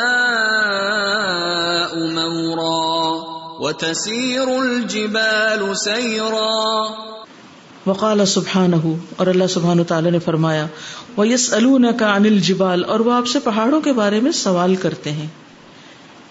ان کی حقیقت کے بارے میں فقل تو آپ کہہ دیجیے ین صفا ربی نصفا، دھول بنا کے اڑا دے گا ان کو میرا رب، اڑانا بلو اپ کر دے گا۔ نصفا کمانا ہوتا ہے بلو اپ کرنا۔ فیادہ کا ان سب صفا تو زمین کو چھوڑ دے گا، چٹیل میدان۔ لا ترا فی ہائے وجم والا امتا، جس میں نہ کوئی ٹیڑھا پن ہوگا، نہ کوئی ٹیلا۔ یوم جس دن وہ پیچھے چلیں گے پکارنے والے کے، لا عوج لہو، جس کے لیے کوئی بھی ٹیڑھا پن نہیں۔ وخشعت الاصوات للرحمن، اور آوازیں رحمان کے لیے دب جائیں گی، کوئی اونچا نہیں بول سکے گا۔ فلا تسمع الا ہمسا تو نہ تم سنو گے سوائے ہمس کے۔ ويسألونك عن الجبال فقل ينسفها ربي نسفا فيذرها قاعا صفصفا لا ترى فيها عوجا ولا أمتا يومئذ يتبعون الداعي لا عوج له وخشعت الاصوات للرحمن فلا تسمع الا همسا. بن بنا ہٹ کے کوئی آواز نہ ہوگی۔ کسی کو اونچا بولنے کا یارہ ہی نہ ہوگا۔ بسپرز ہی ہوں گے۔ وهذه الجبال العظیمة مع شدتها وصلابتها۔ اور یہ عظیم پہاڑ اب سختی اور مضبوطی کے باوجود اخبر عنها خالقها۔ ان کے بارے میں ان کے خالق نے خبر دی۔ انہ لو انزل علیہ کلام کہ ان پر اگر وہ اپنا کلام یعنی قرآن اتارتا، لخشعت و تصدعت من خشیت اللہ، تو وہ دب جاتے، پھٹ جاتے اللہ کے خوف سے۔ کما قال سبحانہ جیسے اللہ تعالیٰ کا فرمان ہے، لو انزلنا هذا القرآن على جبل لرأيته خاشعا متصدعا من خشية الله وتلك الامثال نضربها للناس لعلهم اور اگر ہم اتارتے اس قرآن کو پہاڑ پر، تم دیکھتے اس پہاڑ کو کہ دب گیا ہے، پھٹ گیا ہے اللہ کے خوف سے۔ اور یہ مثالیں ہم انہیں لوگوں کے لیے بیان کرتے تاکہ وہ کچھ غور و فکر کریں۔ سوچے سمجھے توجہ دیں۔ کیا توجہ ہے اس میں؟ یہ بتائیے۔ اس میں توجہ کے قابل کیا بات ہے؟ اس مثال سے ہمیں کیا سیکھنے کی ضرورت ہے؟ جب پیچھے ہم نے جو پڑھا ایٹ فورٹی پہ وہ کلو ما فل کون کائنات میں حیاتن تو سب ربی کو ایک تو کنسپٹ کلیئر ہوا کیونکہ میں اس لائن پہ اٹک گئی۔ ہمارا زندگی موت کا تصور الگ ہے، لیکن جب ہم قرآن پڑھتے ہیں تو اللہ تعالیٰ نے بتا دیا کہ دل کون سا زندہ ہے، کہ جو ایک مردہ تھا پھر اس کو زندہ کیا۔ یعنی قرآن نے اس کے دل کو زندہ کیا، اس کے اندر اللہ کی حیثیت بھی آتی ہے، پھر وہ اللہ کی تصویر بھی کرتا ہے۔ پھر دوسری چیز یہ جو کائنات کی اتنی چیزیں ہیں، جو مردہ جس کو ہم سمجھتے ہیں، ان میں جان نہیں ہے، لیکن اتنی ان کے اندر جو ہے وہ اللہ کی حمد کر رہے ہیں، ان کے اندر خشیت ہے۔ اور وہی کہ اللہ کی خشیت ہے اور کلام نازل ہوتا تو وہ پھر چڑا چڑا ہو جاتا ہے۔ ہمارے لیے کیا سبق؟ کیونکہ اللہ تعالیٰ نے مثال اس لیے بیان کی ہے تاکہ اس میں ہم غور و فکر کریں۔ تو ذرا تھوڑا سا کریے وہ بتائیے مجھے۔ سر جیسے آپ نے پیچھے فرمایا کہ خشیت وہ خوف ہوتا ہے جو علم کی بنا پر ہو۔ تو قرآن پاک میں اللہ نے اپنی بڑائی کا اپنی قوت کا اپنی عظمت کا جہنم کا جنت کا اتنا ذکر کیا ہے کہ اگر انسان اس کی صحیح علم حاصل کرے معرفت حاصل کرے تو وہ گناہ کا سوچ بھی نہیں سکتا۔ خوف سے وہ اتنا لرس جائے کانپ جائے۔ یہ جو اپنے امال میں کمی نظر آتی ہے اس کی وجہ یہ ہے کہ ہماری قرآن سے دوری اللہ کی ہم نے صحیح پہچان اس کے کلام کی پڑھ کے بھی دور ہے۔ پڑھ کے بھی دور ہے۔ صحیح معرفت اس کے کلام سے بھی اس کی حاصل نہیں کی۔ اور وہ بھی ایک روٹین میٹر ہو جاتا ہے۔ بعض اوقات پڑھتے رہتے ہیں یاد کرتے رہتے ہیں ترجمہ دہراتے رہتے ہیں آگے بتاتے رہتے ہیں۔ اپنی نمازوں کو بھول جاتے ہیں، اپنے فرض روزوں کو بھول جاتے ہیں اور شیطان اس بھلاوے میں لے آتا ہے کہ ہم بہت بڑا کام کر رہے ہیں۔ لیکن اصل یہ کہ ہم خود کیا کر رہے ہیں؟ صحیح۔ استاذ میں سوچ رہی تھی کہ پہاڑ اتنا ہیوج ہوتا ہے، اتنا بڑا ہوتا ہے اور کتنی اونچائی پر ہوتا ہے، لیکن پھر بھی اس کے اندر خشیت کتنی ہے نا کہ اس کے اندر یہ چیز نہیں ہوتی کہ تکبر کا مادہ، کہ جیسے ہم کسی بھی اونچائی پہ پہنچ جاتے ہیں تو ہم اپنے آپ کو نیچے نہیں لاتے۔ اور ہم وہ خشیت اختیار نہیں کرتے۔ اور ایک اور چیز کہ وہ بہت پہاڑ پر جب اللہ کے رسول کھڑے ہوئے تھے تو یعنی پہاڑ کو بھی پتا تھا کہ اللہ کے رسول مجھ پہ کھڑے ہیں۔ تو یہ بات بہت اسٹرائک کرتی ہے عمل آپ نے فرمایا تھا کہ تھم جاؤ کیونکہ تم پر ایک نبی ہے ایک اور دو شہید ہیں۔ یہ جو بات ہے کہ پہاڑ گر جاتا ہے ریزہ ریزہ ہو جاتا اللہ کی خشیت سے اگر اللہ سبحانہ تعالیٰ نے قرآن اس پر نازل کیا ہوتا تو ایسا لگ رہا ہے جیسے واقعی میں ہم ظلمہ ہیں اور جہولا ہیں۔ نہایت ہی بیوقوف ہیں کہ ہم نے عظمت کو پہچانا ہی نہیں نا۔ حالانکہ ہم بھی کریشن یعنی ہمارے اندر اتنی بھی سمجھ نہیں جتنی کہ جتنی پہاڑوں کے اندر ہے جی کیونکہ معرفت سے خشیت آتی ہے نا۔ تو ہم نے قرآن پڑھ تو لیا پھر لیکن ہمارے اندر وہ خشیت کیوں نہ آئی؟ ہم کیوں اتنا ڈر ہو کے اس کی نافرمانیاں کر رہے ہیں؟ جانتے بوجھتے ہوئے۔ جی، حدیث میں آتا ہے کہ پہاڑ ایک بہت سخت چیز ہے۔ سخت ہو کے وہ نرم ہو جاتا ہے تو ہم کیوں نہیں نرم ہو کے نرم زیادہ ہو سکتے؟ بالکل۔ اور اللہ کی خشیت تو بڑی مبارک خشیت ہوتی ہے۔ تو وہ پہاڑ کو مل گئی اور ہم اس سے محروم ہیں اس لیے کہ وہ حص کی مجھے فیلنگز آ رہی کہ اس کے اندر حص ہے اس کو وہ محسوس کر رہا ہے اپنے رب کی معرفت کو۔ یعنی پھر اصل عقل مند تو وہی ہے جو بظاہر بہت زیادہ فلسفے نہ بھی جانتا اور بہت بڑا ذہین نہ ہو مگر اس کے اندر اللہ کا ڈر تو ہو۔ اور اللہ کا ڈر اس کو حرام کاموں سے غلط باتوں سے روکنے والا ہو۔ اس کو ہمبل کر دے۔ کیونکہ سارے مسئلے انا کے ہوتے ہیں۔ ہم دوسروں کے ساتھ مل کے کیوں نہیں چل سکتے؟ ہم دوسروں کی بات توجہ سے کیوں نہیں سنتے؟ مسئلہ کیا ہے ہمارا؟ تکبر۔ اور جب تک وہ ختم نہیں ہو تو حالات اور معاملات درست نہیں ہوتے۔ پانچ دفعہ ہمیں جھکایا جاتا، ناک زمین پہ لگوائی جاتی، پھر بھی اکڑ اپنی باقی رکھتے ہیں پتنی کیا نماز پڑھتے ہیں۔ وعلیکم السلام۔ استاذہ میں نے اس سے یہ سبق لیا ہے کہ ان پہاڑ کی مثال اللہ تعالیٰ نے انسان کو اس لیے بیان کی ہے کہ یہ اپنے اندر اتنا خزانہ لے کے بیٹھا ہے اتنا زیادہ خزانہ لے کے بیٹھا ہے اور تب بھی اس میں غرور تکبر نہیں ہے۔ یہ اپنی جگہ زمین کو روکے لیکن اللہ کے ایک حکم کے تابع۔ اور اللہ نے نفس دے کے انسان کو اس کا زیور ہم اسی پہاڑوں میں سے کھود کے نکالتے ہیں اور اپنے آپ کو آراستہ کرتے ہیں۔ لیکن قرآن جب پہاڑ پہ اتری تو وہ چو ریزا ریزا ہو گیا۔ تو اس کی خشیت کا یہ اندازہ لگائیں کہ پہاڑ جب اپنی جگہ نہیں رکا اور ہم پہ ایک کلام اللہ تعالیٰ کا قرآن مجید نازل ہوا ہے۔ اس کو پڑھنے کے بعد بھی ہماری گردنوں میں سریے ہی لگے رہتے ہیں۔ ہماری انا ہمارا تکبر ہمارے آگے آ جاتا ہے۔ تو یہ انسان کو صرف سختی اور نرمی کا ذکر بیان کیا گیا کہ جتنی نرمی جتنی خیر ہوگی اتنا جھکاؤ آگے کی طرف ہوگا۔ جی السلام علیکم۔ جی وعلیکم السلام۔ سازا آج اتنے باب کھلے ہیں پہاڑوں کے اور الحمدللہ ایک سوچ تھی میری کبھی کہ کبھی ناردرن سائڈ پہ گئی تو وہاں پر نا یہ سوچ آتی تھی اللہ اگر خدا نہ خاصا یہاں پہ لوگ بیمار کو ہو جائیں تو یہ کیسے اتنا لانگ روٹ سفر کریں گے اور کس طرح جاتے ہوں گے اور کتنی پریشانی ہوتی ہوگی؟ تو آج مجھے اندازہ یہ پڑھ کے اس بات کا یہ ہو رہا ہے کہ اللہ تعالیٰ نے ان کی دوائیں ان کی علاج اللہ نے انہیں کے پاس رک دیے۔ کتنی محبت کم ہوتے ہیں۔ ہم سے زیادہ ہیلدی لوگ جی جی۔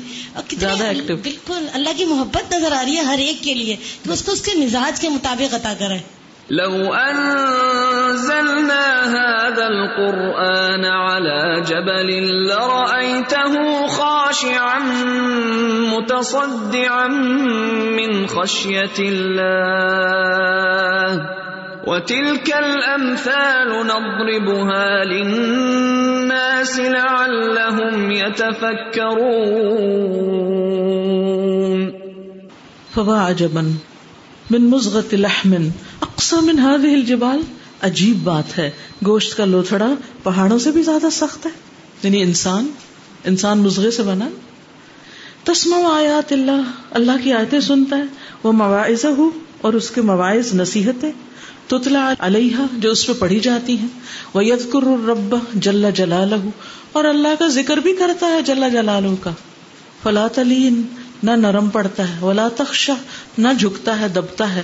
ولا تو نیب اور نہ پلٹتا ہے۔ اپنے گناہوں سے پلٹتا ہی نہیں اپنے رب کی طرف۔ وہ تفر من المواعظ اور نصیحت والوں سے، یا نصیحت کی مجلسوں سے، یا نصیحتوں سے ایسے بھاگتا ہے۔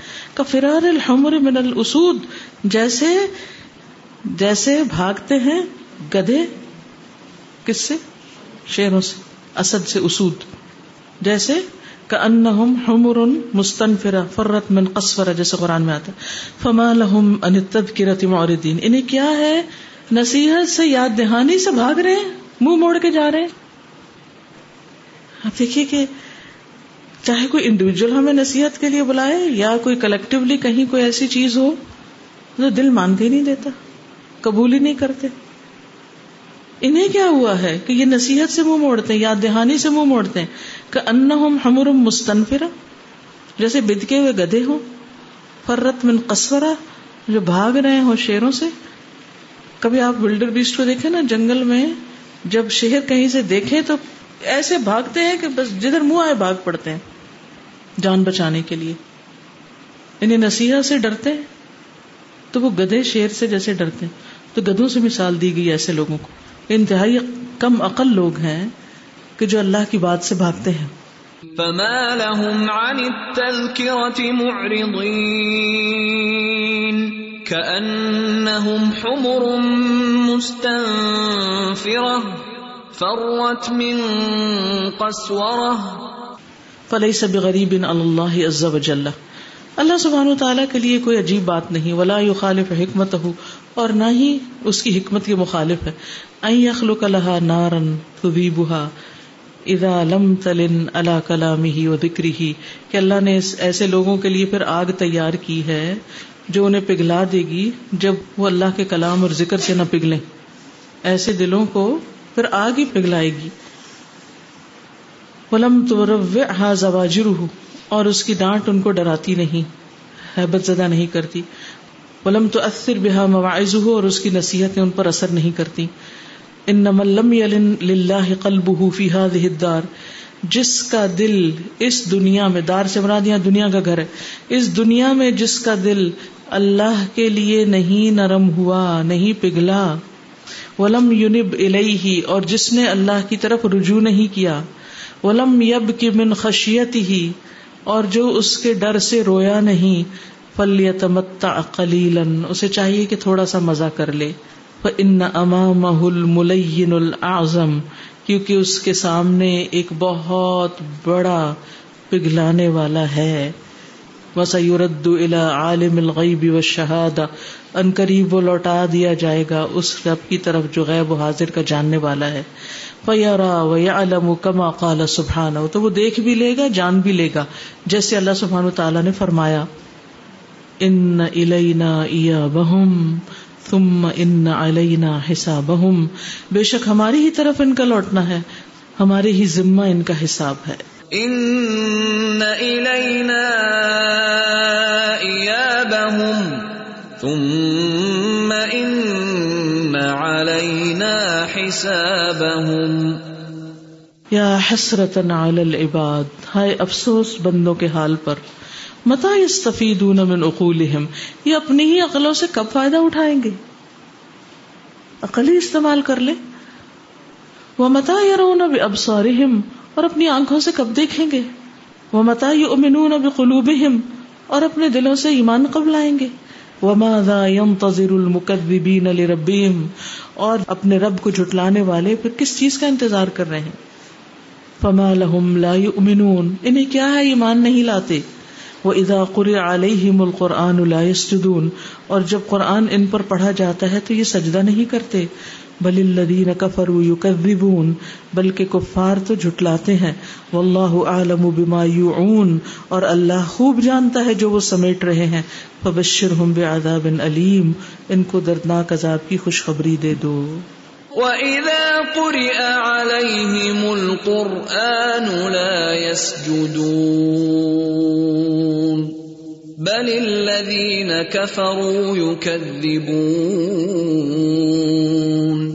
وَاللَّهُ أَعْلَمُ بِمَا يُوعُونَ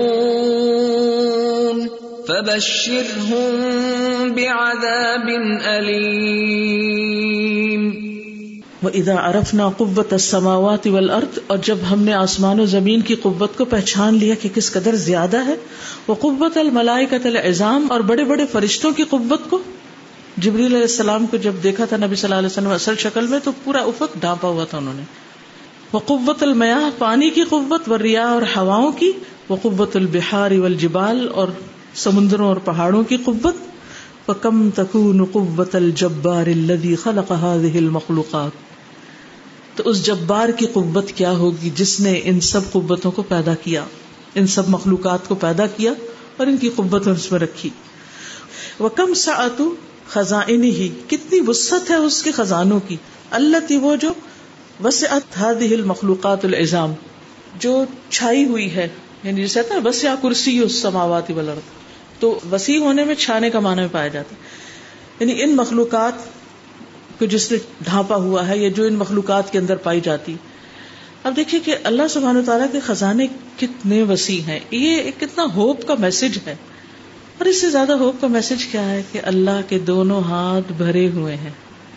جب سے زمین و آسمان پیدا کیا ہے اسے خرچ کر رہا ہے، کر رہا ہے، کر رہا ہے۔ اور ان میں سے اتنی بھی کمی نہیں ہوئی جتنی ایک سمندر میں سوئی ڈبور کے نکالے تو کچھ کمی ہو۔ جس کے دونوں ہاتھ بھرے ہوئے، جس کے ساری مخلوقات کے خزانے اتنے زیادہ وسیع ہیں، پھر اس سے مانگ کے ہم مایوس کیسے رہ سکتے؟ اور کیا نہ مانگا جائے ہر چیز تو مانگی جا سکتی۔ کوئی بھی ہم اور غم اور پریشانی اور کسی بھی چیز کی زندگی میں کمی ہے، وہ سب کچھ اس کے پاس ہے، سب دے سکتا ہے۔ ربنا لا تو آخذنا بما فعل السفهاء منا۔ اللہ ہمیں نہ پکڑنا، اس کی وجہ سے، اس کی بدولت جو ہم میں سے کچھ بے وقوف لوگوں نے کیا۔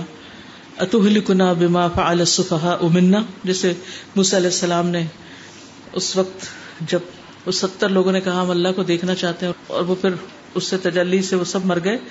تو علیہ السلام نے دعا کی تھی ان الفاظ کے ساتھ کہ اللہ کیا ان بے وقوفوں کی وجہ سے آپ ہم سب کو بھی ہلاک کر دیں گے؟ انہی اللہ فتنا یہ تیری آزمائش تو دل بحا منتشا و تحدی منتشا اس کے ذریعے تو جسے چاہتا ہے گمراہ کر دیتا ہے اور جسے چاہتا ہے ہدایت دیتا ہے۔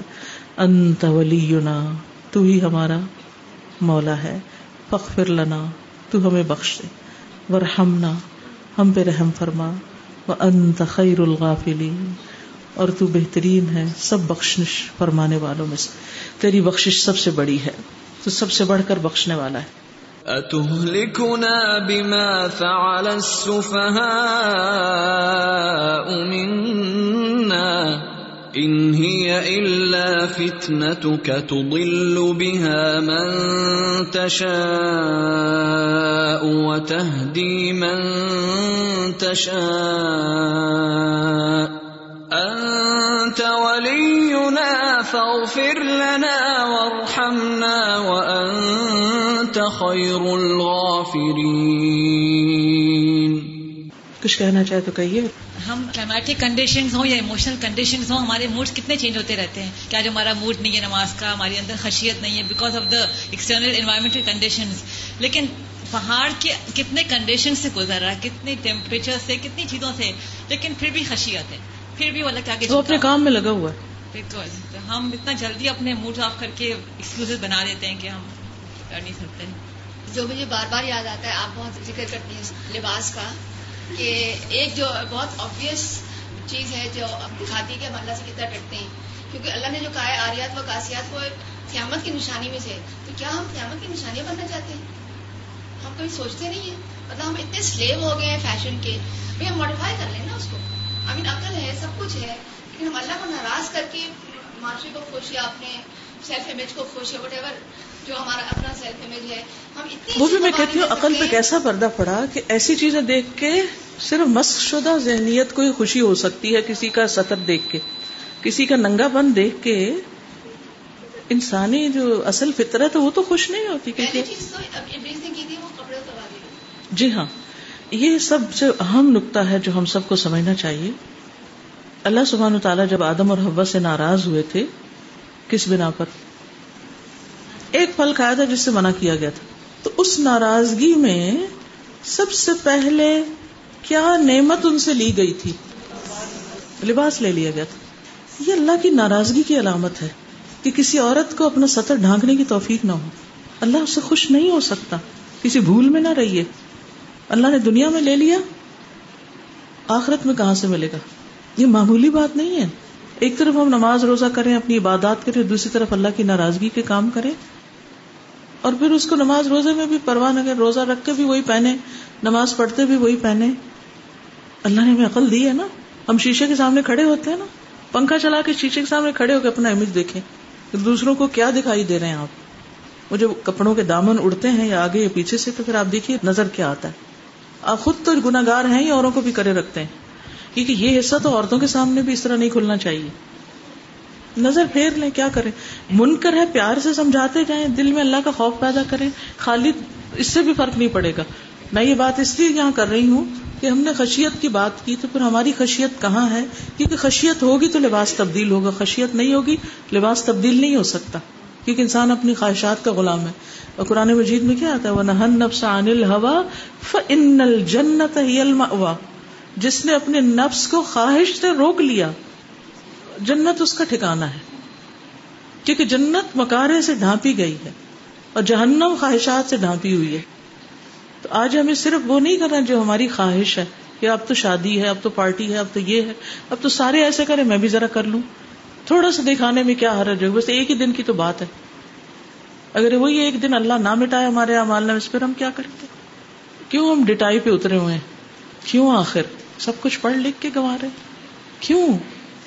کس سے ڈرتے ہیں؟ لوگوں سے۔ پہاڑ تو اللہ سے ڈرتے ہیں اور ہم لوگوں سے ڈرتے ہیں۔ پھر عقل مند کون ہے؟ جن کو ہم سمجھتے ہیں ان کی عقل نہیں ہے۔ وہ ہم سے زیادہ عقل مند ہے جی۔ پہلی بات جو لباس پہ اور جیسا کہ آپ نے کہا کہ آدم علیہ السلام نے ایک اللہ کا حکم نہیں مانا تھا، تو پھر اس میں پھر یہی ہے کہ جب انسان اللہ تعالیٰ کی نافرمانی کرتا ہے تو پھر یہی بات ہے کہ اس کے لیے گناہ کرنا آسان ہو جاتا ہے۔ اور نبی وسلم کی حدیث ہے کہ جب تم میں حیا نہ رہے تو جو چاہے کرو۔ تو وہی بات ہے کہ پھر وہ ایک سائیکل چل پڑتا ہے پھر انسان کی وہ سب جو اس کے لیے ختم ہو جاتی ختم ہو جاتی ہے۔ مر جاتی۔ دوسری چیز آج کے ٹاپک سے جو آپ نے اسٹارٹ میں تمہید باندھی تھی فکر القلوب کی تو میں اسی پہ آج تھوڑا سا غور کر رہی تھی کہ پہاڑوں کی اگر ہم دیکھتے ہیں ذکر ہوا پہاڑوں کی بلندی کا پہاڑوں کا جو حجم اتنا بڑا ہے اتنے زیادہ فائدے ہیں ان کے اندر اور اس کے اندر جو سختی ہے۔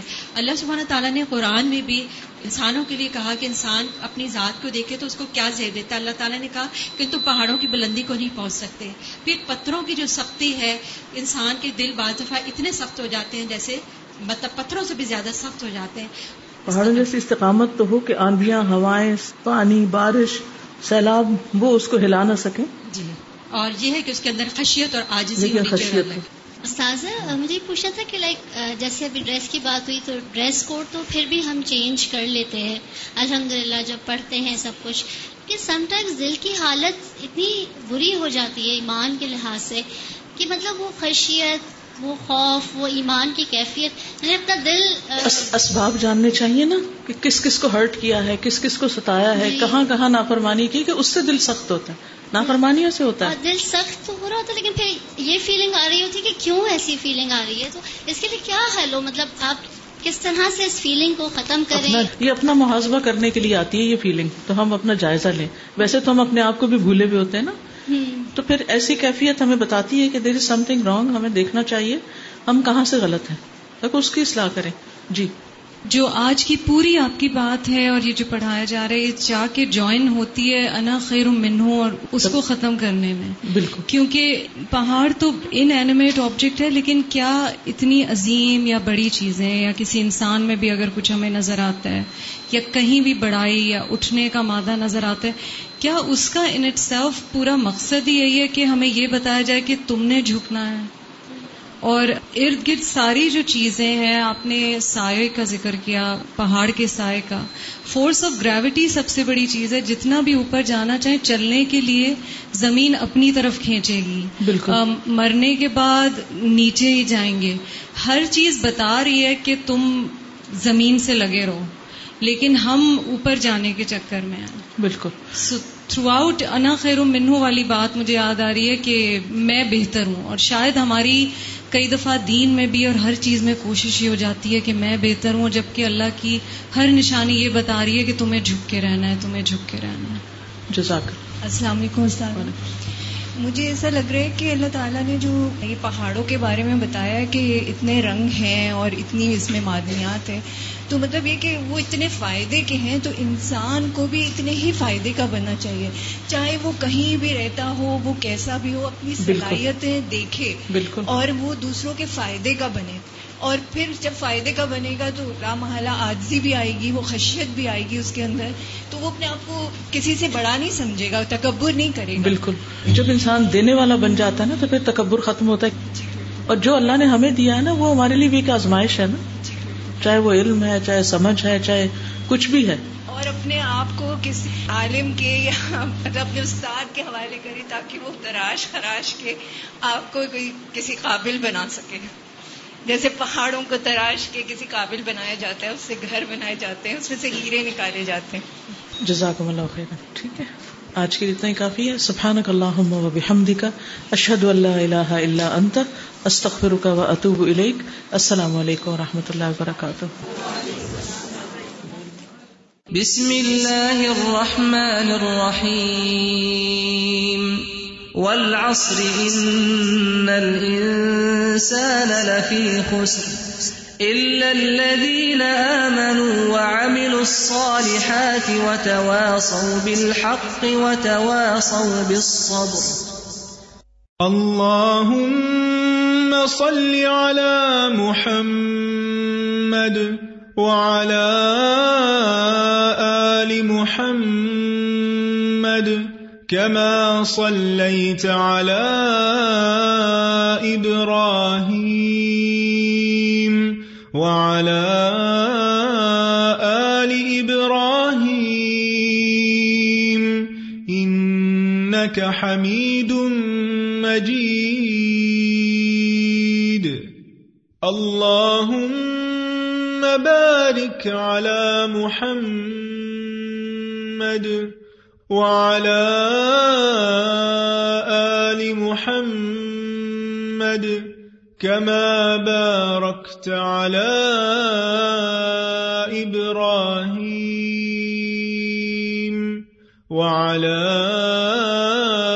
آل إبراهيم إنك حميد مجيد